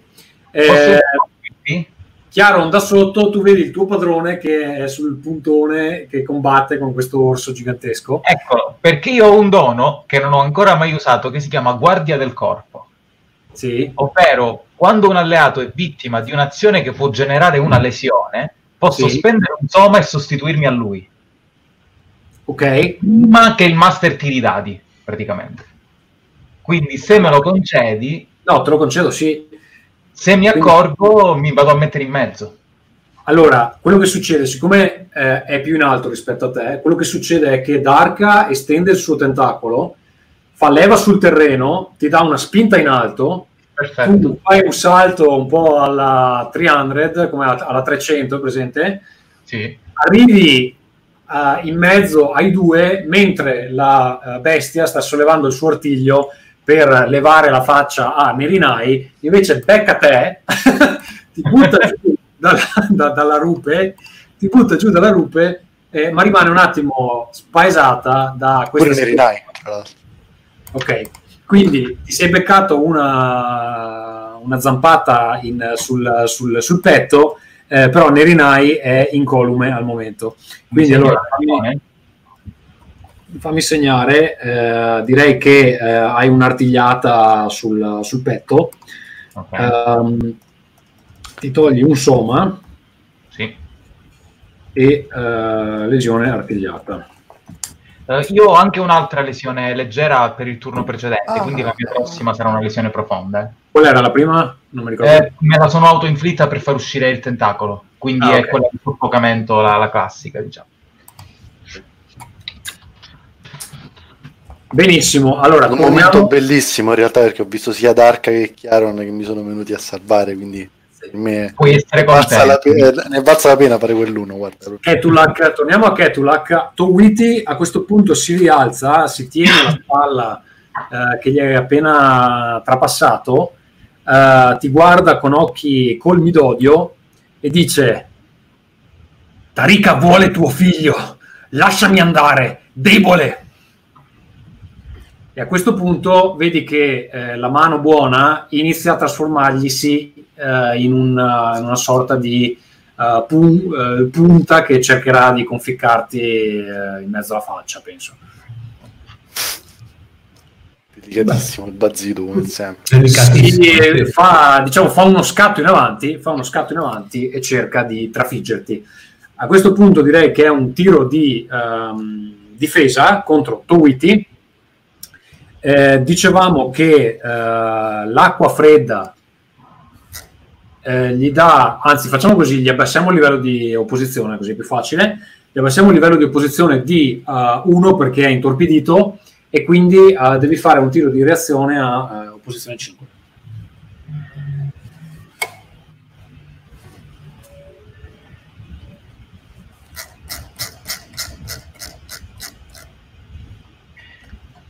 Valerio? Ketlax a gambe. Scusate, avevo dimenticato il microfono staccato. Stavolta non è un problema di device quanto mio. Ehm, comunque, dicevo, ehm, io provo, cioè Ketulak prova a eh, intercettare il suo braccio col, mio- col suo avambraccio, non tanto per bloccarlo, quanto effettivamente per deviarlo, no? Non so se avete Sì. presente. Ehm, Così da non fargli colpire in ogni caso punti vitali, ma male male che va, colpisce tipo il fianco. Ehm, dopodiché tiro, ehm, tiro, tre, tiro, tiro 2 di 6. Ti ricordo che hai fallito più spesso di quanto hai fatto successo. eh. Eh, lo so, però posso spendere tutti i punti soma. Ehm, Fallo, fallo. Fallo, fallo, spendi tutti i punti soma? Sì. Ehm, Fallo adesso che poi quando dovrai affrontare noi così non ce l'avrai, capito? Eh, in realtà, eh, in realtà eh. Fabrizio sta remando a suo favore. no, io tiro 2 di 6, chiaro. Eh, fagli. Fallisci, fallisci, cerchi di mettere l'avambraccio in mezzo, ma lui ci passa, tra- eh, ti passa attraverso, diciamo, è molto forte e eh, ti colpisce eh, ad una spalla eh, e eh, ti passa da parte a parte, quindi hai un buco fondamentalmente sopra il pettorale sinistro e comunque senti proprio un dolore, una fitta atroce che ti fa quasi inginocchiare sul, sul ghiaccio. A questo punto, eh, sulla barca, il nonno di, ehm, il nonno di ehm, eh, Kamsat hanno finito di, di parlare, han finito di parlare eh, e a questo punto Kamsat rivolge la sua attenzione nuovamente alle, be- alle bestie e eh, sembra concentrarsi completamente sulla fiera che è rimasta Mhm. e vedete che eh, allunga una mano verso, verso la fiera la fiera improvvisamente si sposta dal puntone da- da- dalla, dalla, mh, dalla lastra si sposta sulla lastra e eh, prende la rincorsa e si butta, si butta giù si butta giù. Eh, quando atterra sul ghiaccio il ghiaccio si infrange si infrange e eh, il ghiaccio si eh, cioè scusate la, la- la bestia sprofonda nel lago. Eh, una volta fatto questo eh, sembra rivolgere la sua attenzione ai, eh, al Moloch eh, Loche Allora, senti, eh, allora, quindi praticamente il figlio, eh, vabbè, quindi il figlio, insomma, allora, chi è che sta in pericolo? Uh, Ketulak contro il Bazitu? A questo punto c'è Ketulak e poi ci sono tutti quelli sulla barca che hanno i Moloch a cui ballare. Vabbè, eh, questo mo lo risolviamo. Eh, a questo punto io... ehm, ma il Moloch sta, ce- sta cercando di ammazzarli? Il Moloch sta cercando di stritolare la barca, però per il momento lo stanno tenendo sotto controllo. Allora, senti, facciamo così. Io uso da capo il mio potere utilissimo che fin questo- fino a questo momento ci ha salvato il culo a tutti se- più, più- più e più volte, ovvero vie di fuga. e tento di trovare una via di fuga verso il più lontano possibile da ste cacchio di barche e dal Moloch. E stai cercando di trovare una via di fuga per quelli sulla barca. Te Sì. incluso, giusto? Eh, eh, beh, sì, direi proprio sì. Allora, eh, in realtà, in realtà eh, ti accorgi che ehm, tornando alla prima barca, quella da cui è salito il nonno, Sì. eh, ci sono delle, delle scale di corda che portano a una zona sicura delle, delle lastre. Perfetto. L'unico problema è che nel momento in cui si distraggono dai Moloch, ehm, probabilmente il Moloch riuscirà a, a spaccare le barche. Allora, io c'ho una soluzione. Sì. Sacrifichiamo i sacerdoti per portare in salvo. No, e Kamsat si gira verso di te, Sì, si gira verso di te e dice capisci quello che dico? sì. Puoi parlare nella Poi lingua. porta, portali, portali in salvo, qui ci penso io. Va bene, allora io... Ok, perfetto. Allora io prendo tutti quelli che stanno da portare in salvo, eh, cioè prendo, Dio, eh, indico la strada, insomma, la, la via da seguire e o, faccio, o, fa- o dico di seguirmi. Nel frattempo però tento di dare una mano a Ketulak e quindi prendo l'arco, scambio una freccia contro il Bazitu che stai evidentemente... facendo un po' troppe cose adesso, va bene. No, vabbè, allora va bene, ok. Allora, o fai uscire gli archi o fai la freccia, devi, devi decidere tu. No, no, e allora vado, salvo, salvo i tizi sulla barca. Benissimo. Allora, eh, riesci a fare scendere tutti quanti nell'altro lato, quindi diciamo che eh, eh, scendete all'incirca da questa parte, più o meno, ok? Vabbè, ok. Quindi, anzi, aspetta, scende- scendete da qui e riuscite ad Eh, allontanare. sì, sì, poi certo. Il... Domanda così, tanto per... Il canto che stavano intonando può essere considerato un loro dono a livello di meccanica? Perché io ho il, la- il dono studioso di senza e costumi Sì, mi permette di replicare il dono di qualcun altro. sì. Potrei provare a intonare il canto che stavano... Sì. cantando Eh, tieni, tieni presente, tieni presente- eh, puoi provare, eh, tieni presente che nel momento in cui smettono loro inizia Kamsat, inizia il figlio. Ok, io mi, mi- mi- mi- mi unisco, diciamo, non sarò sicuramente all'altezza di Kansas o, Ok. o di un coro gospel che provava da... Quindi voi dal- dalla punta decenni. della lastra sollevato da terra eh, sentite Nerinai che inizia a cantare. Una nenia molto simile a quella che, che proviene dalle barche. Cosa stai cercando di fare Nerinai? Sto cercando di tenere, a- in realtà di comunicare con eh, il Moloch e cercare di capire il più possibile come, come interagisce con quello che sto facendo, non tanto di... di- cioè, immagino che quello che sto facendo in teoria lo, lo- lo blocchi. Perché Sì, questo eh, era l'effetto allora, cioè, senti, proprio una resistenza, senti proprio una resistenza di questo Moloch che ha una volontà propria che però tu in questo momento stai respingendo.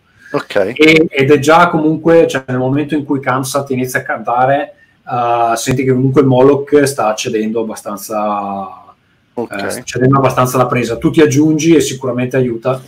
Uh, mm, sì, capisci che il, cioè, vabbè, adesso il Moloch non è che comunichi in una maniera molto complessa. Um, ti sembra che ci siano di- diverse volontà all'interno della, della pianta. Ok, ok. Ok, va bene. Uh, Ketulak, torniamo a te. Sì.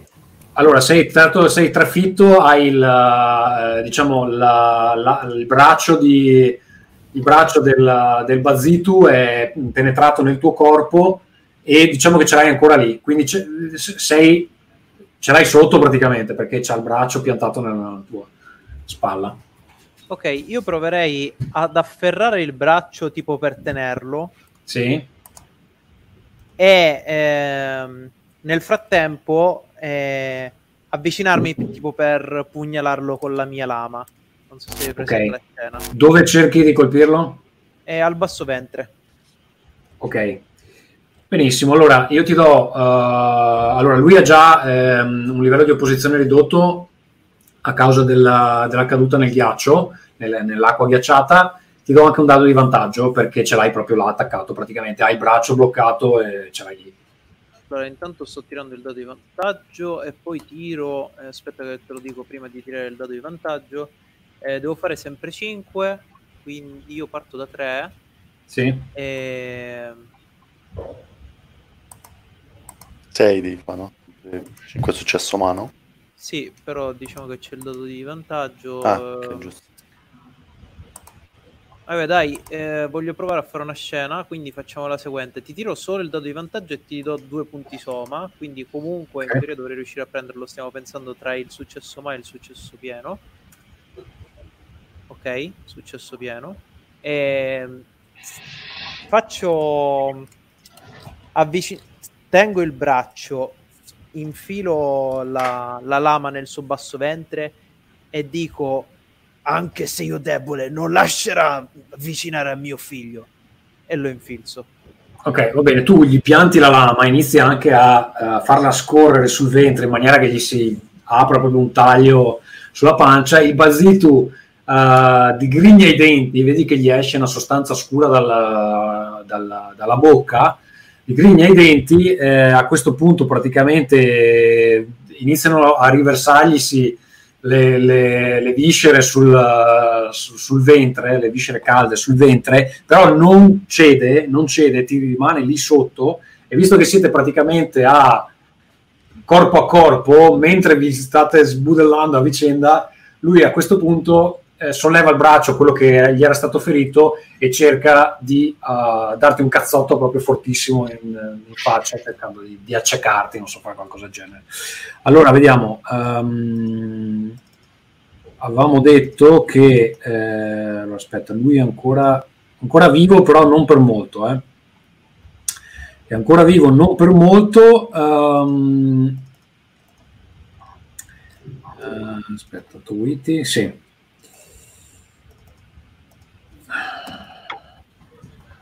Prova un'ultima volta a colpirti e eh, ah, devi fare un tiro di difesa eh, a difficoltà 5.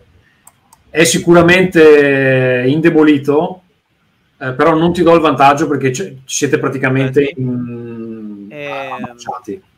su cosa? Eh, allora, lui sta cercando di colpirti al volto, quindi immagino tu cercherai di scansarti, ok giusto? Va bene Ok, quindi direi io reazioni. tiro, tiro 3 di 6 perché no perché ne tiro 3 ne tiro 2 perché io parto da 3 di 6 Aspetta, due, ma stai è successo ma sì Successo ma, Preferisco ok. Allora, ehm, successo ma, va bene.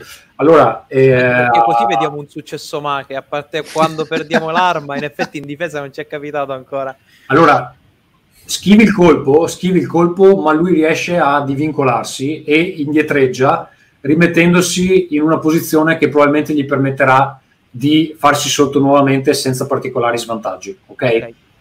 Bene, allora, Locke, tu sei dall'altra parte, cosa fai? Te la teli? Te la... Cioè, teli Te la teli, te eh. la vai?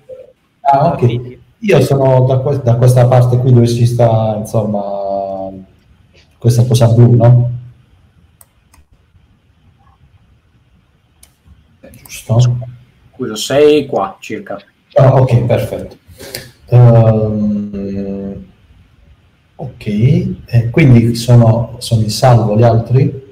Ma eh, diciamo che li hai messi in, un- in una lastra dove non, non sta succedendo niente, quindi tecnicamente sono più al sicuro di prima. Hai il tempo di... eh, cioè li molli lì e poi non so se, se fai una corsa arrivi anche dall'altra parte volendo. Allora, mi metto in una posizione in maniera tale che, eh, cioè, scusami, vedo eh, Ketulak ancora in difficoltà? Allora, non lo vedi perché è dall'altra parte della barca, però sicuramente è Vabbè, ancora in magari, magari mi sposto un attimo per vedere, ecco.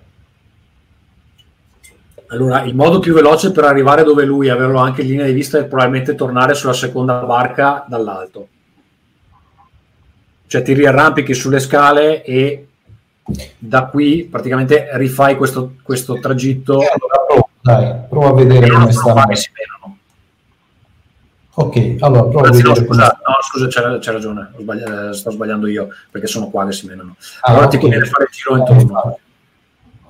Ok, no, ma faccio semplicemente perché tanto voglio dire, non andrò mai in corpo a corpo, cioè non esiste proprio questa cosa. Ok, quindi giri intorno finché ce l'hai in visuale e vedi Vabbè. che eh, so- è ancora lì che, sta- che si sta menando con uh, Towiti. Towiti si tiene il, ventre e vedi che comunque sta sanguinando come un maiale. Senti, senti, facciamo così, prova a centrarlo in testa. con l'arco. Con l'arco, sì. Ok, vai. Eh, no, aspetta, vai. Tiro di reazione, lui non ti ha visto, direi difficoltà de- de- eh, opposizione 5. Insomma, sta Ah, provando a rubarmi la preda. Sì, sì, sì. Allora, Vuole senti, dimostrare che sei debole, credo. E poi dirà, "Ah, vedi, ti ho salvato un'altra bravissimo, volta. bravissimo. Dammi la seconda anfora. Reazione 3, quindi reazione 3 io ho e quindi aggiungo 2 di somma, vado a 5 e quindi ho 5 Lo sta lascittando. Esatto. Quindi, eh, scusa, quanta somma usi, eh, Giovanni? Senti, io utilizzerei i due, i quelli necessari, due. Per, eh, beh, d- aspetta, parti da Eh. 3, ok. Parto da 3, Ma 5 vuoi, vuoi un successo ma? Vuoi un successo ma? No, voglio un successo, per cui tiro un altro dado, tiro un dado. Attenzione al Ok, Ok. fatto. Allora tu copri la freccia, eh, ci metti un attimo a prendere la mira, la molli e uh, Ketulak, mentre tu stai cercando, si- siete tipo nella corsa uno contro l'altro, stile anime presente quando si incontrano i due guerrieri, eh? Eh, arriva una freccia da dietro che ti passa vicino all'orecchia, ti passa vicino all'orecchia e colpisce Towiti eh, dritto in fronte.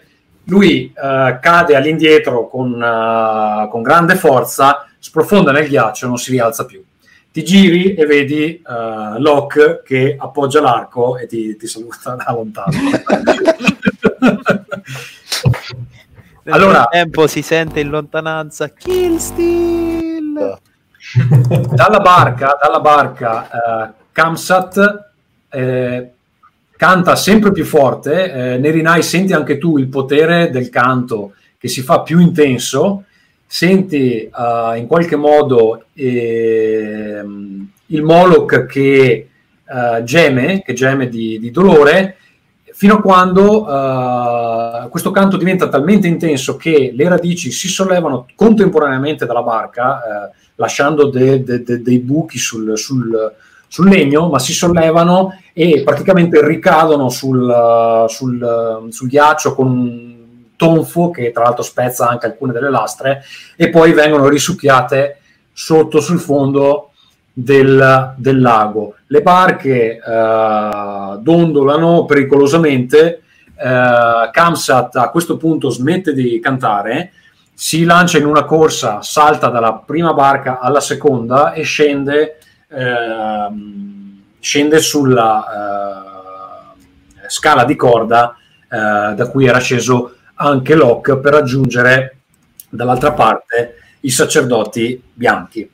Allora, un secondo. eh, perfetto. E, benissimo, allora non è rimasto nessuno di eh, Ostile. ostile, diciamo così, e quindi vi ritrovate tutti eh, in una zona sicura per tirare le fila del tutto. Allora, eh, Ketulak, eh, ti do la, la priorità, visto che sono tuo figlio. Beh, ehm, io corro verso lui per vedere se sta bene. Sì, in realtà quando lo raggiungi vedi che comunque lui è in salute e non sembra nemmeno particolarmente affaticato. Lui ti guarda e fa: Padre, sei venuto alla fine. Ah, il nonno mi ha parlato, anzi, il bisnonno, perché Kedorn è il bisnonno. Sì. Il bisnonno mi ha parlato, so quello che devo fare. Lo accetterai? Vedi che guarda che Ketlak guarda a terra e poi rialza lo sguardo e fa io sono venuto al mondo solo per proteggerti. Penso di, pensavo di aver fallito una volta, ma non succederà più. Certo.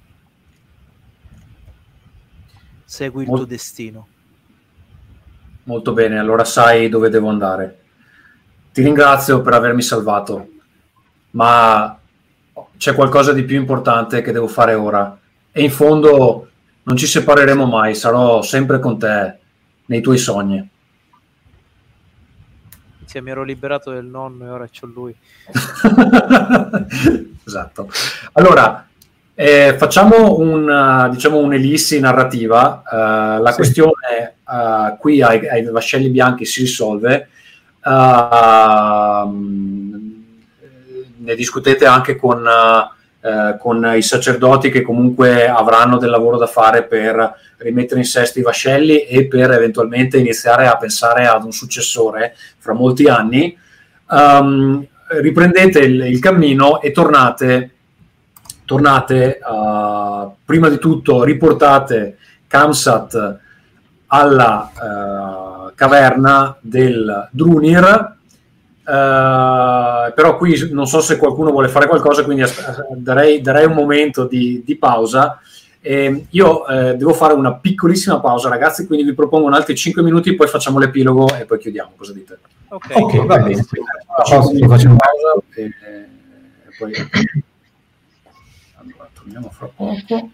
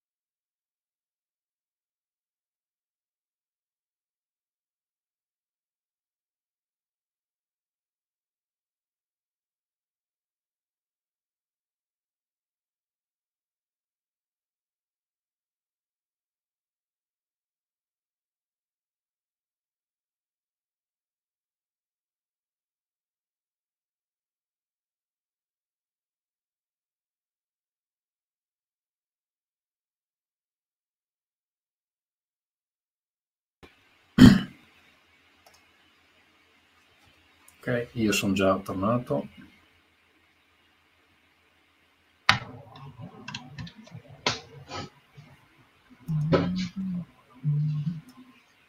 Credo non ci serva più lo sketchpad, vediamo.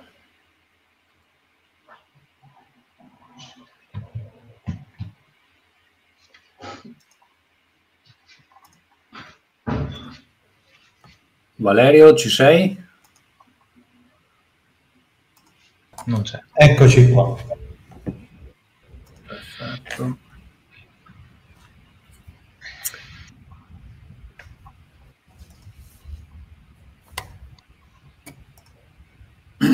Aspettiamo un attimo per Giorgio.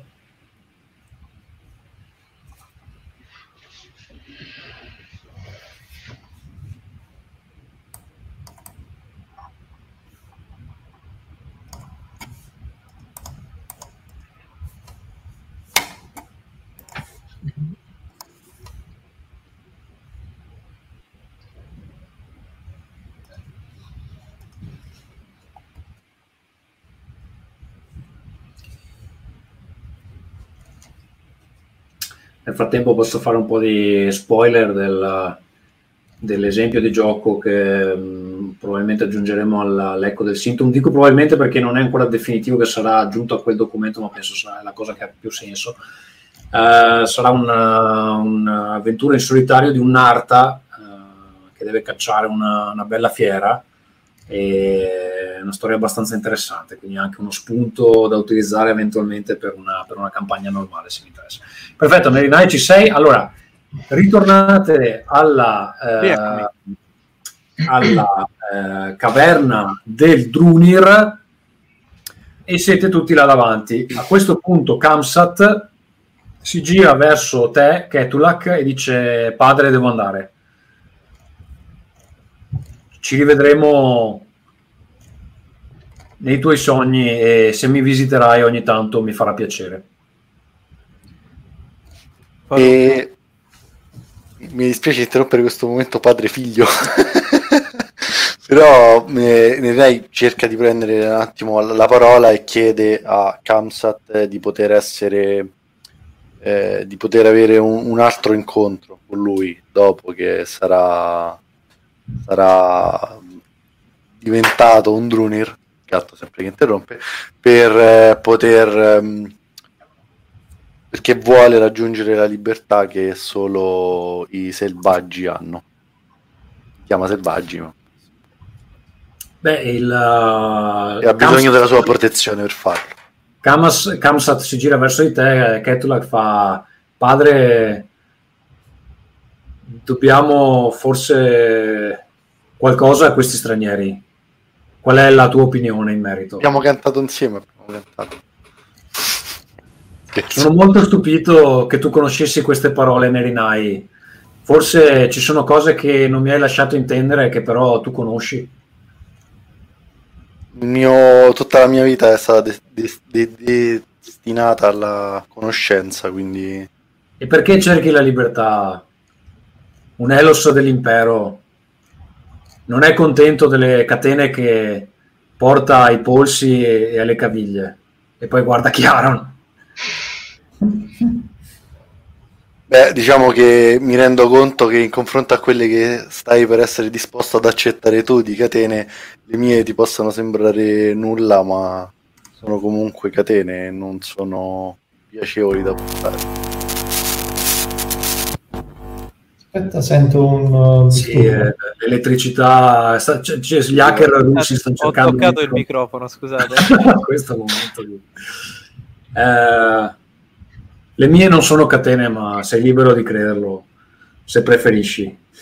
Ad ogni modo, la mia risposta è sì, Nerinai. Se vorrai venire al mio cospetto e mio padre lo concederà, eh, ne potremo parlare. Ma lascia prima che ci sia il passaggio di consegne. Io Non rischio che faccio un rispondo- passo indietro. Io rispondo prima a Kamsat, gli dico farò ben più di questo.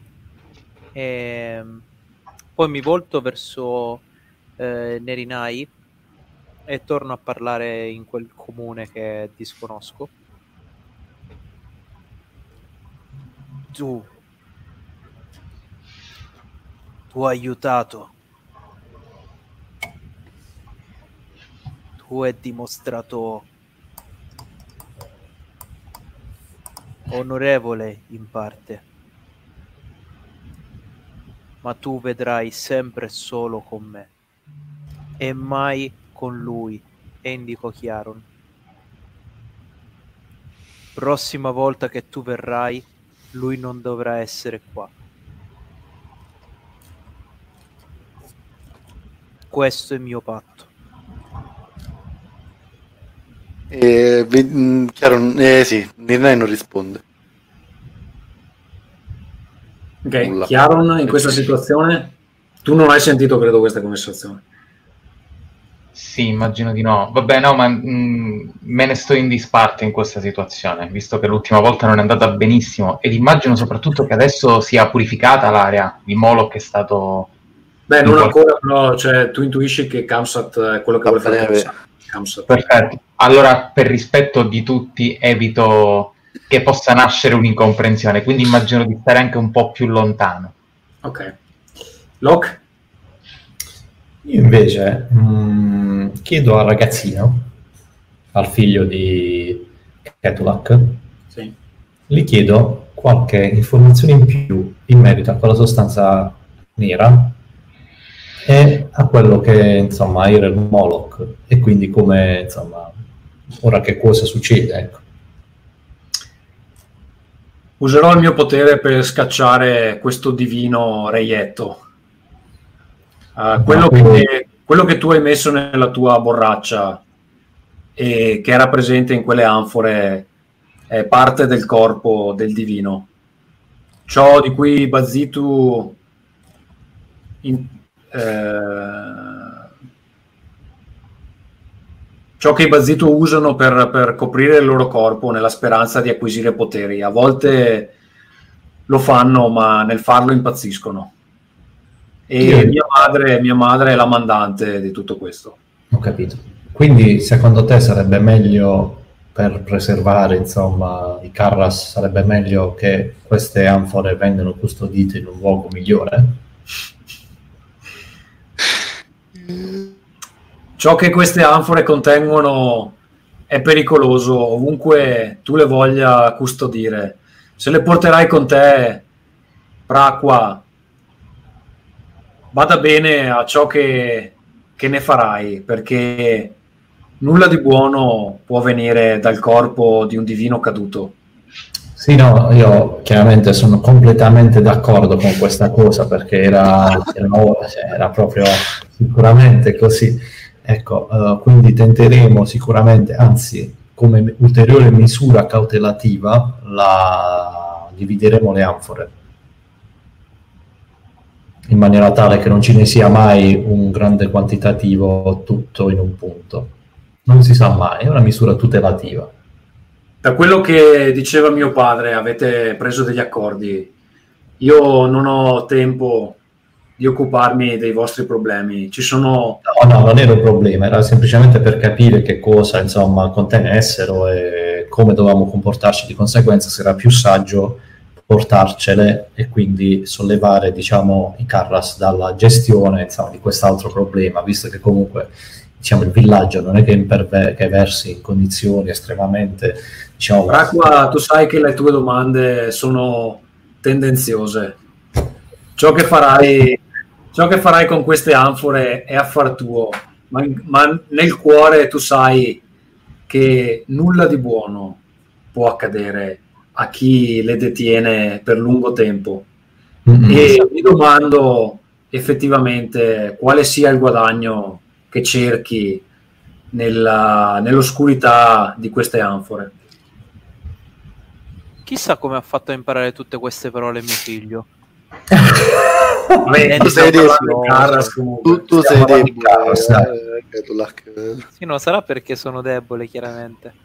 Io, io dico, so perfettamente che questa, cioè ho, capi- ho intuito perfettamente che questa sostanza è molto, molto pericolosa, ma è proprio per quello che in realtà, dopo tutto, molte delle cose che abbiamo fatte le abbiamo fatte per aiutarvi, aiutare il villaggio, no, non mi ricordo il nome del villaggio, però per aiutare il villaggio e per aiutare voi e la tua famiglia, cioè te e la tua famiglia fondamentalmente. Ok. Per cui, eh, nonostante le mie parole possano essere tendenziose e nonostante possa essere vero e contemporaneamente falso,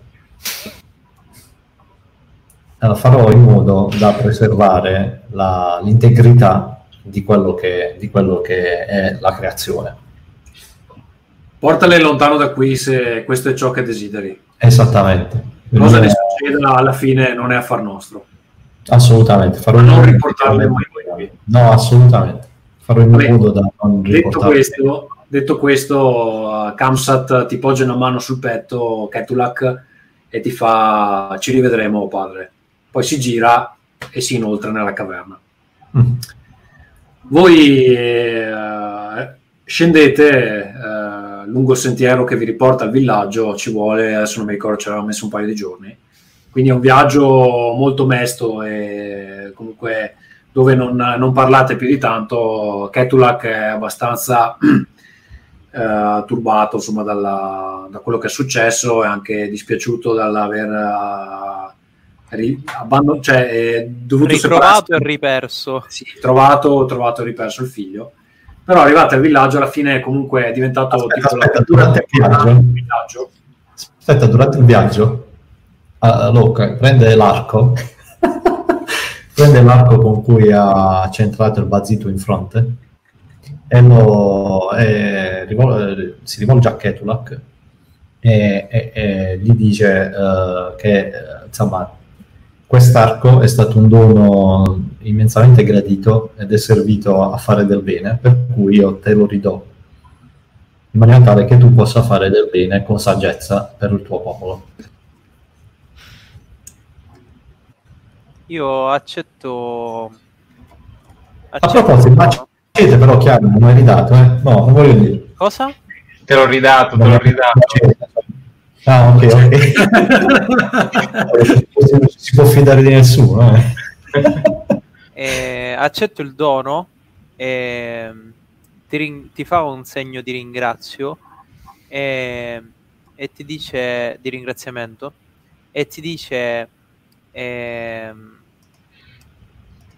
ti devo molto Loche ti assicuro che questo debito sarà ripagato E io dico, eh, vabbè, dai, ci sarà, ci sarà, ci sarà possibilità, tanto avremo sicuramente altri contatti. Dopotutto abbiamo un villaggio da far risorgere, no? sì. E quindi. Benissimo. Dopo il necessario tempo arrivate al villaggio. È mattina e il vostro viaggio fondamentalmente sta giungendo al termine. È il momento eh, di eh, avanzare le vostre, le vostre richieste e diciamo stringere i patti, eh, diciamo confermare i patti che avevate, che avevate stretto in precedenza. Quindi, Nerinai, cosa E- succede una volta che vi siete, vabbè, prima vi riposate, vi rifocillate e poi c'è il momento della discussione finale. Allora, al di là del- dei patti con, con- con i Carras, per cui ovviamente c'è in discussione questa eh, la quantità di, di anfore che riusciremo a, a portarci via, Due. essenzialmente Nerinai parlerà con Chiaro magari anche durante, durante il, il viaggio per, per fargli quella che è, è la sua proposta per andare incontro agli obiettivi di- di- di entrambi e la proposta parte dal presupposto che neanche i selvaggi sono effettivamente liberi, quello che loro chiamano libertà è un'altra forma di schiavitù ad altre entità, i Bazitu, a Bekorot, i Karras, ai Moloch e ai Drunir, ognuno è legato a qualcosa. E l'unica cosa che possiamo fare quindi forse è scegliere a chi essere legati.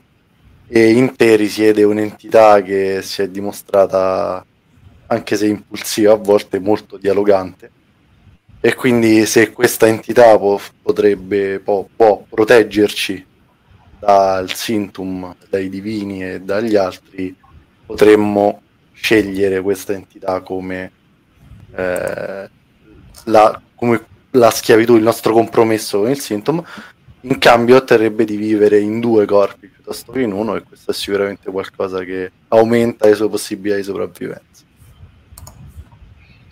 Questa è la proposta che fa Nerinai. Alla coppia Chiaron... era una cosa a tre Esatto. Scusa, mi sono perso, mi son perso all'inizio nella pratica come proponi di trasportare la, la, La pra- da una parte all'altra. E allora l'idea sarebbe quella di fare un rituale, magari utilizzando gli- alcuni degli arcani dimenticati, mh, Ok. più, più sì, il pentagramma, quindi queste cose qui, e eh, sì, il pentagramma, il tetra- te- insomma.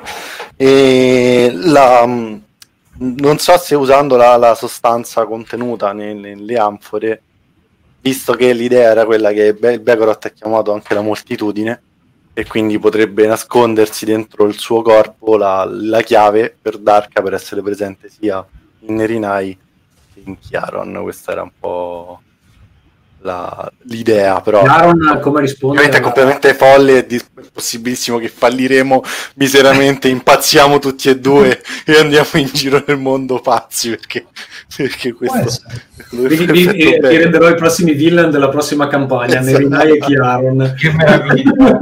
È l'aspirazione massima di qualsiasi personaggio in realtà lo sappiamo comunque o muori da o vivi tanto a lungo vabbè, eh, eh trovo molto um, fatale il fatto che la tua proposta è iniziata con una interpretazione della schiavitù. Proprio tu che fai questo discorso a me, che sono stato venduto come uno schiavo. Però credo che la tua conoscenza, la tua saggezza e soprattutto il tuo spirito, che credo sia pronto a rischiare almeno quanto sia disposto a rischiare io, possa esserci molto molto molto utili. Per cui affidiamoci a affidiamoci al nostro cammino. Vediamo dove ci porta. Per cui sì, se un no da parte mia è sicuramente un sì. Darka pure è d'accordo, è un po' importante a sapere sei l'unica persona che Dark ha imparato ad apprezzare, come potrebbe non essere d'accordo? Ok, quindi voi raggiungete questo accordo privato fra di voi. Locke, sì. per quanto riguarda la contrattazione delle anfore?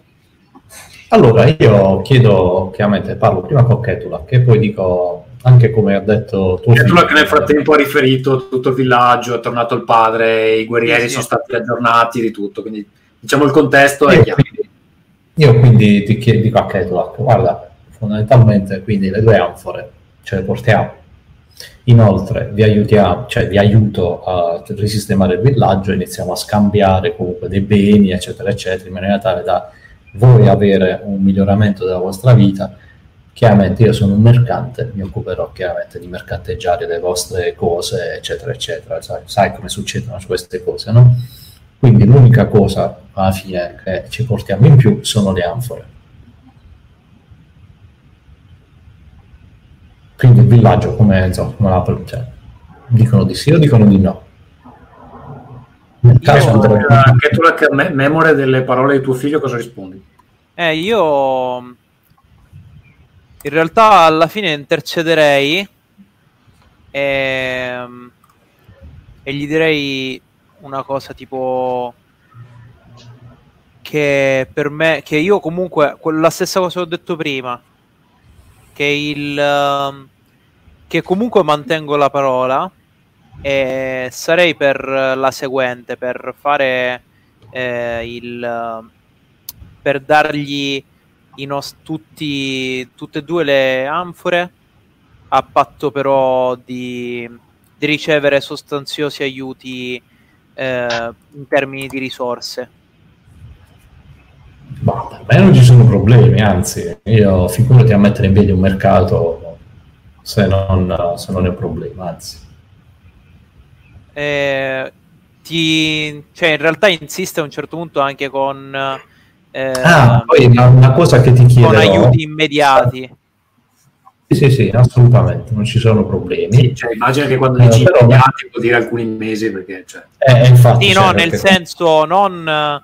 Eh, vabbè, poi prima o poi scambiamo, ma cioè proprio... No, no, subito, subito, tranquillo. Anzi, la prima cosa che ti chiedo già sono quelle bacche particolari. Fammene trovare quante ne vuoi, te le compro tu, cioè mi dici che costi serve o te li riporto.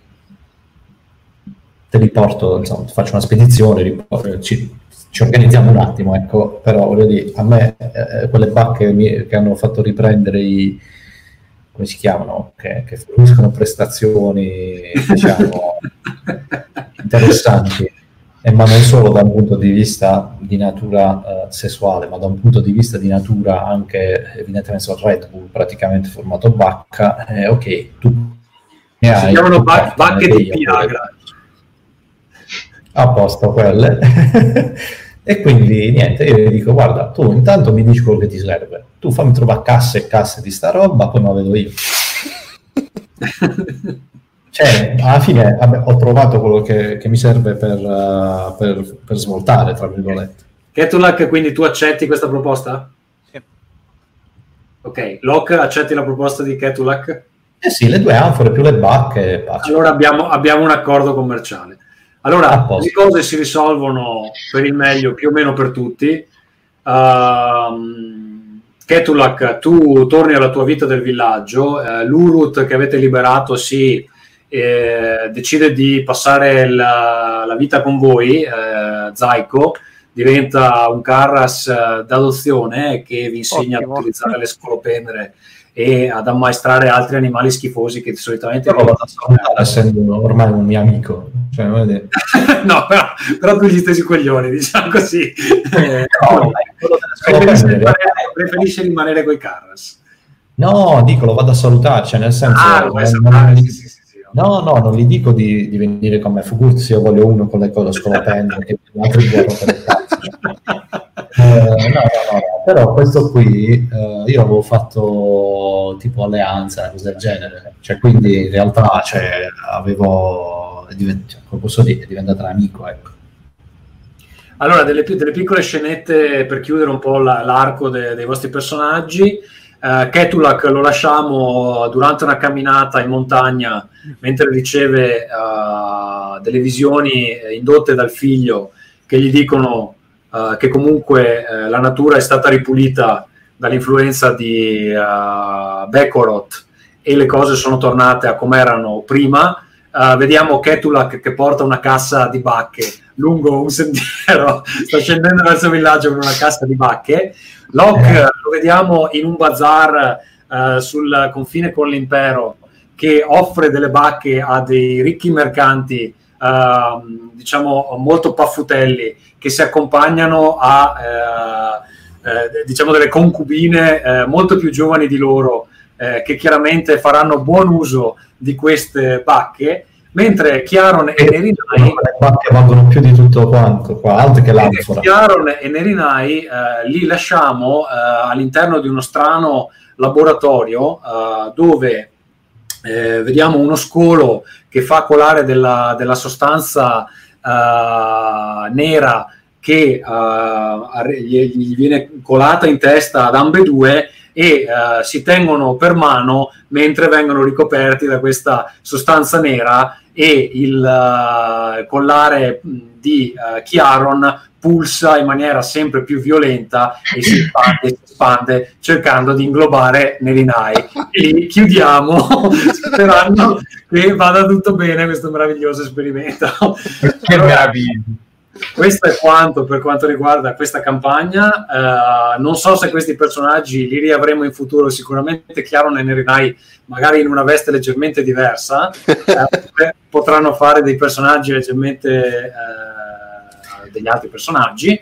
Io ragazzi vi ringrazio per, per aver eh, giocato con, con noi, sicuramente vi invito a giocare eh, qualcos'altro o Rinascita o i prossimi progetti. Eh, tra l'altro Fabrizio e Valerio sono già in un gruppo di playtest per una cosa che non abbiamo ancora annunciato.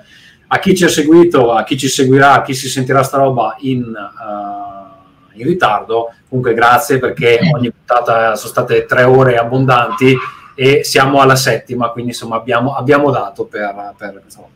Quindi grazie e eh, alla prossima. Ricordo ancora una, una volta che eh, Rinascita, eh, l'Eco del Synth e il Quick Start di Rinascita sono disponibili sul nostro negozio all'indirizzo www.theworldanvil.com slash negozio. È tutto qui, grazie, ciao e alla prossima. Ciao. Ciao a tutti. Ciao, ciao. ciao. Ciao.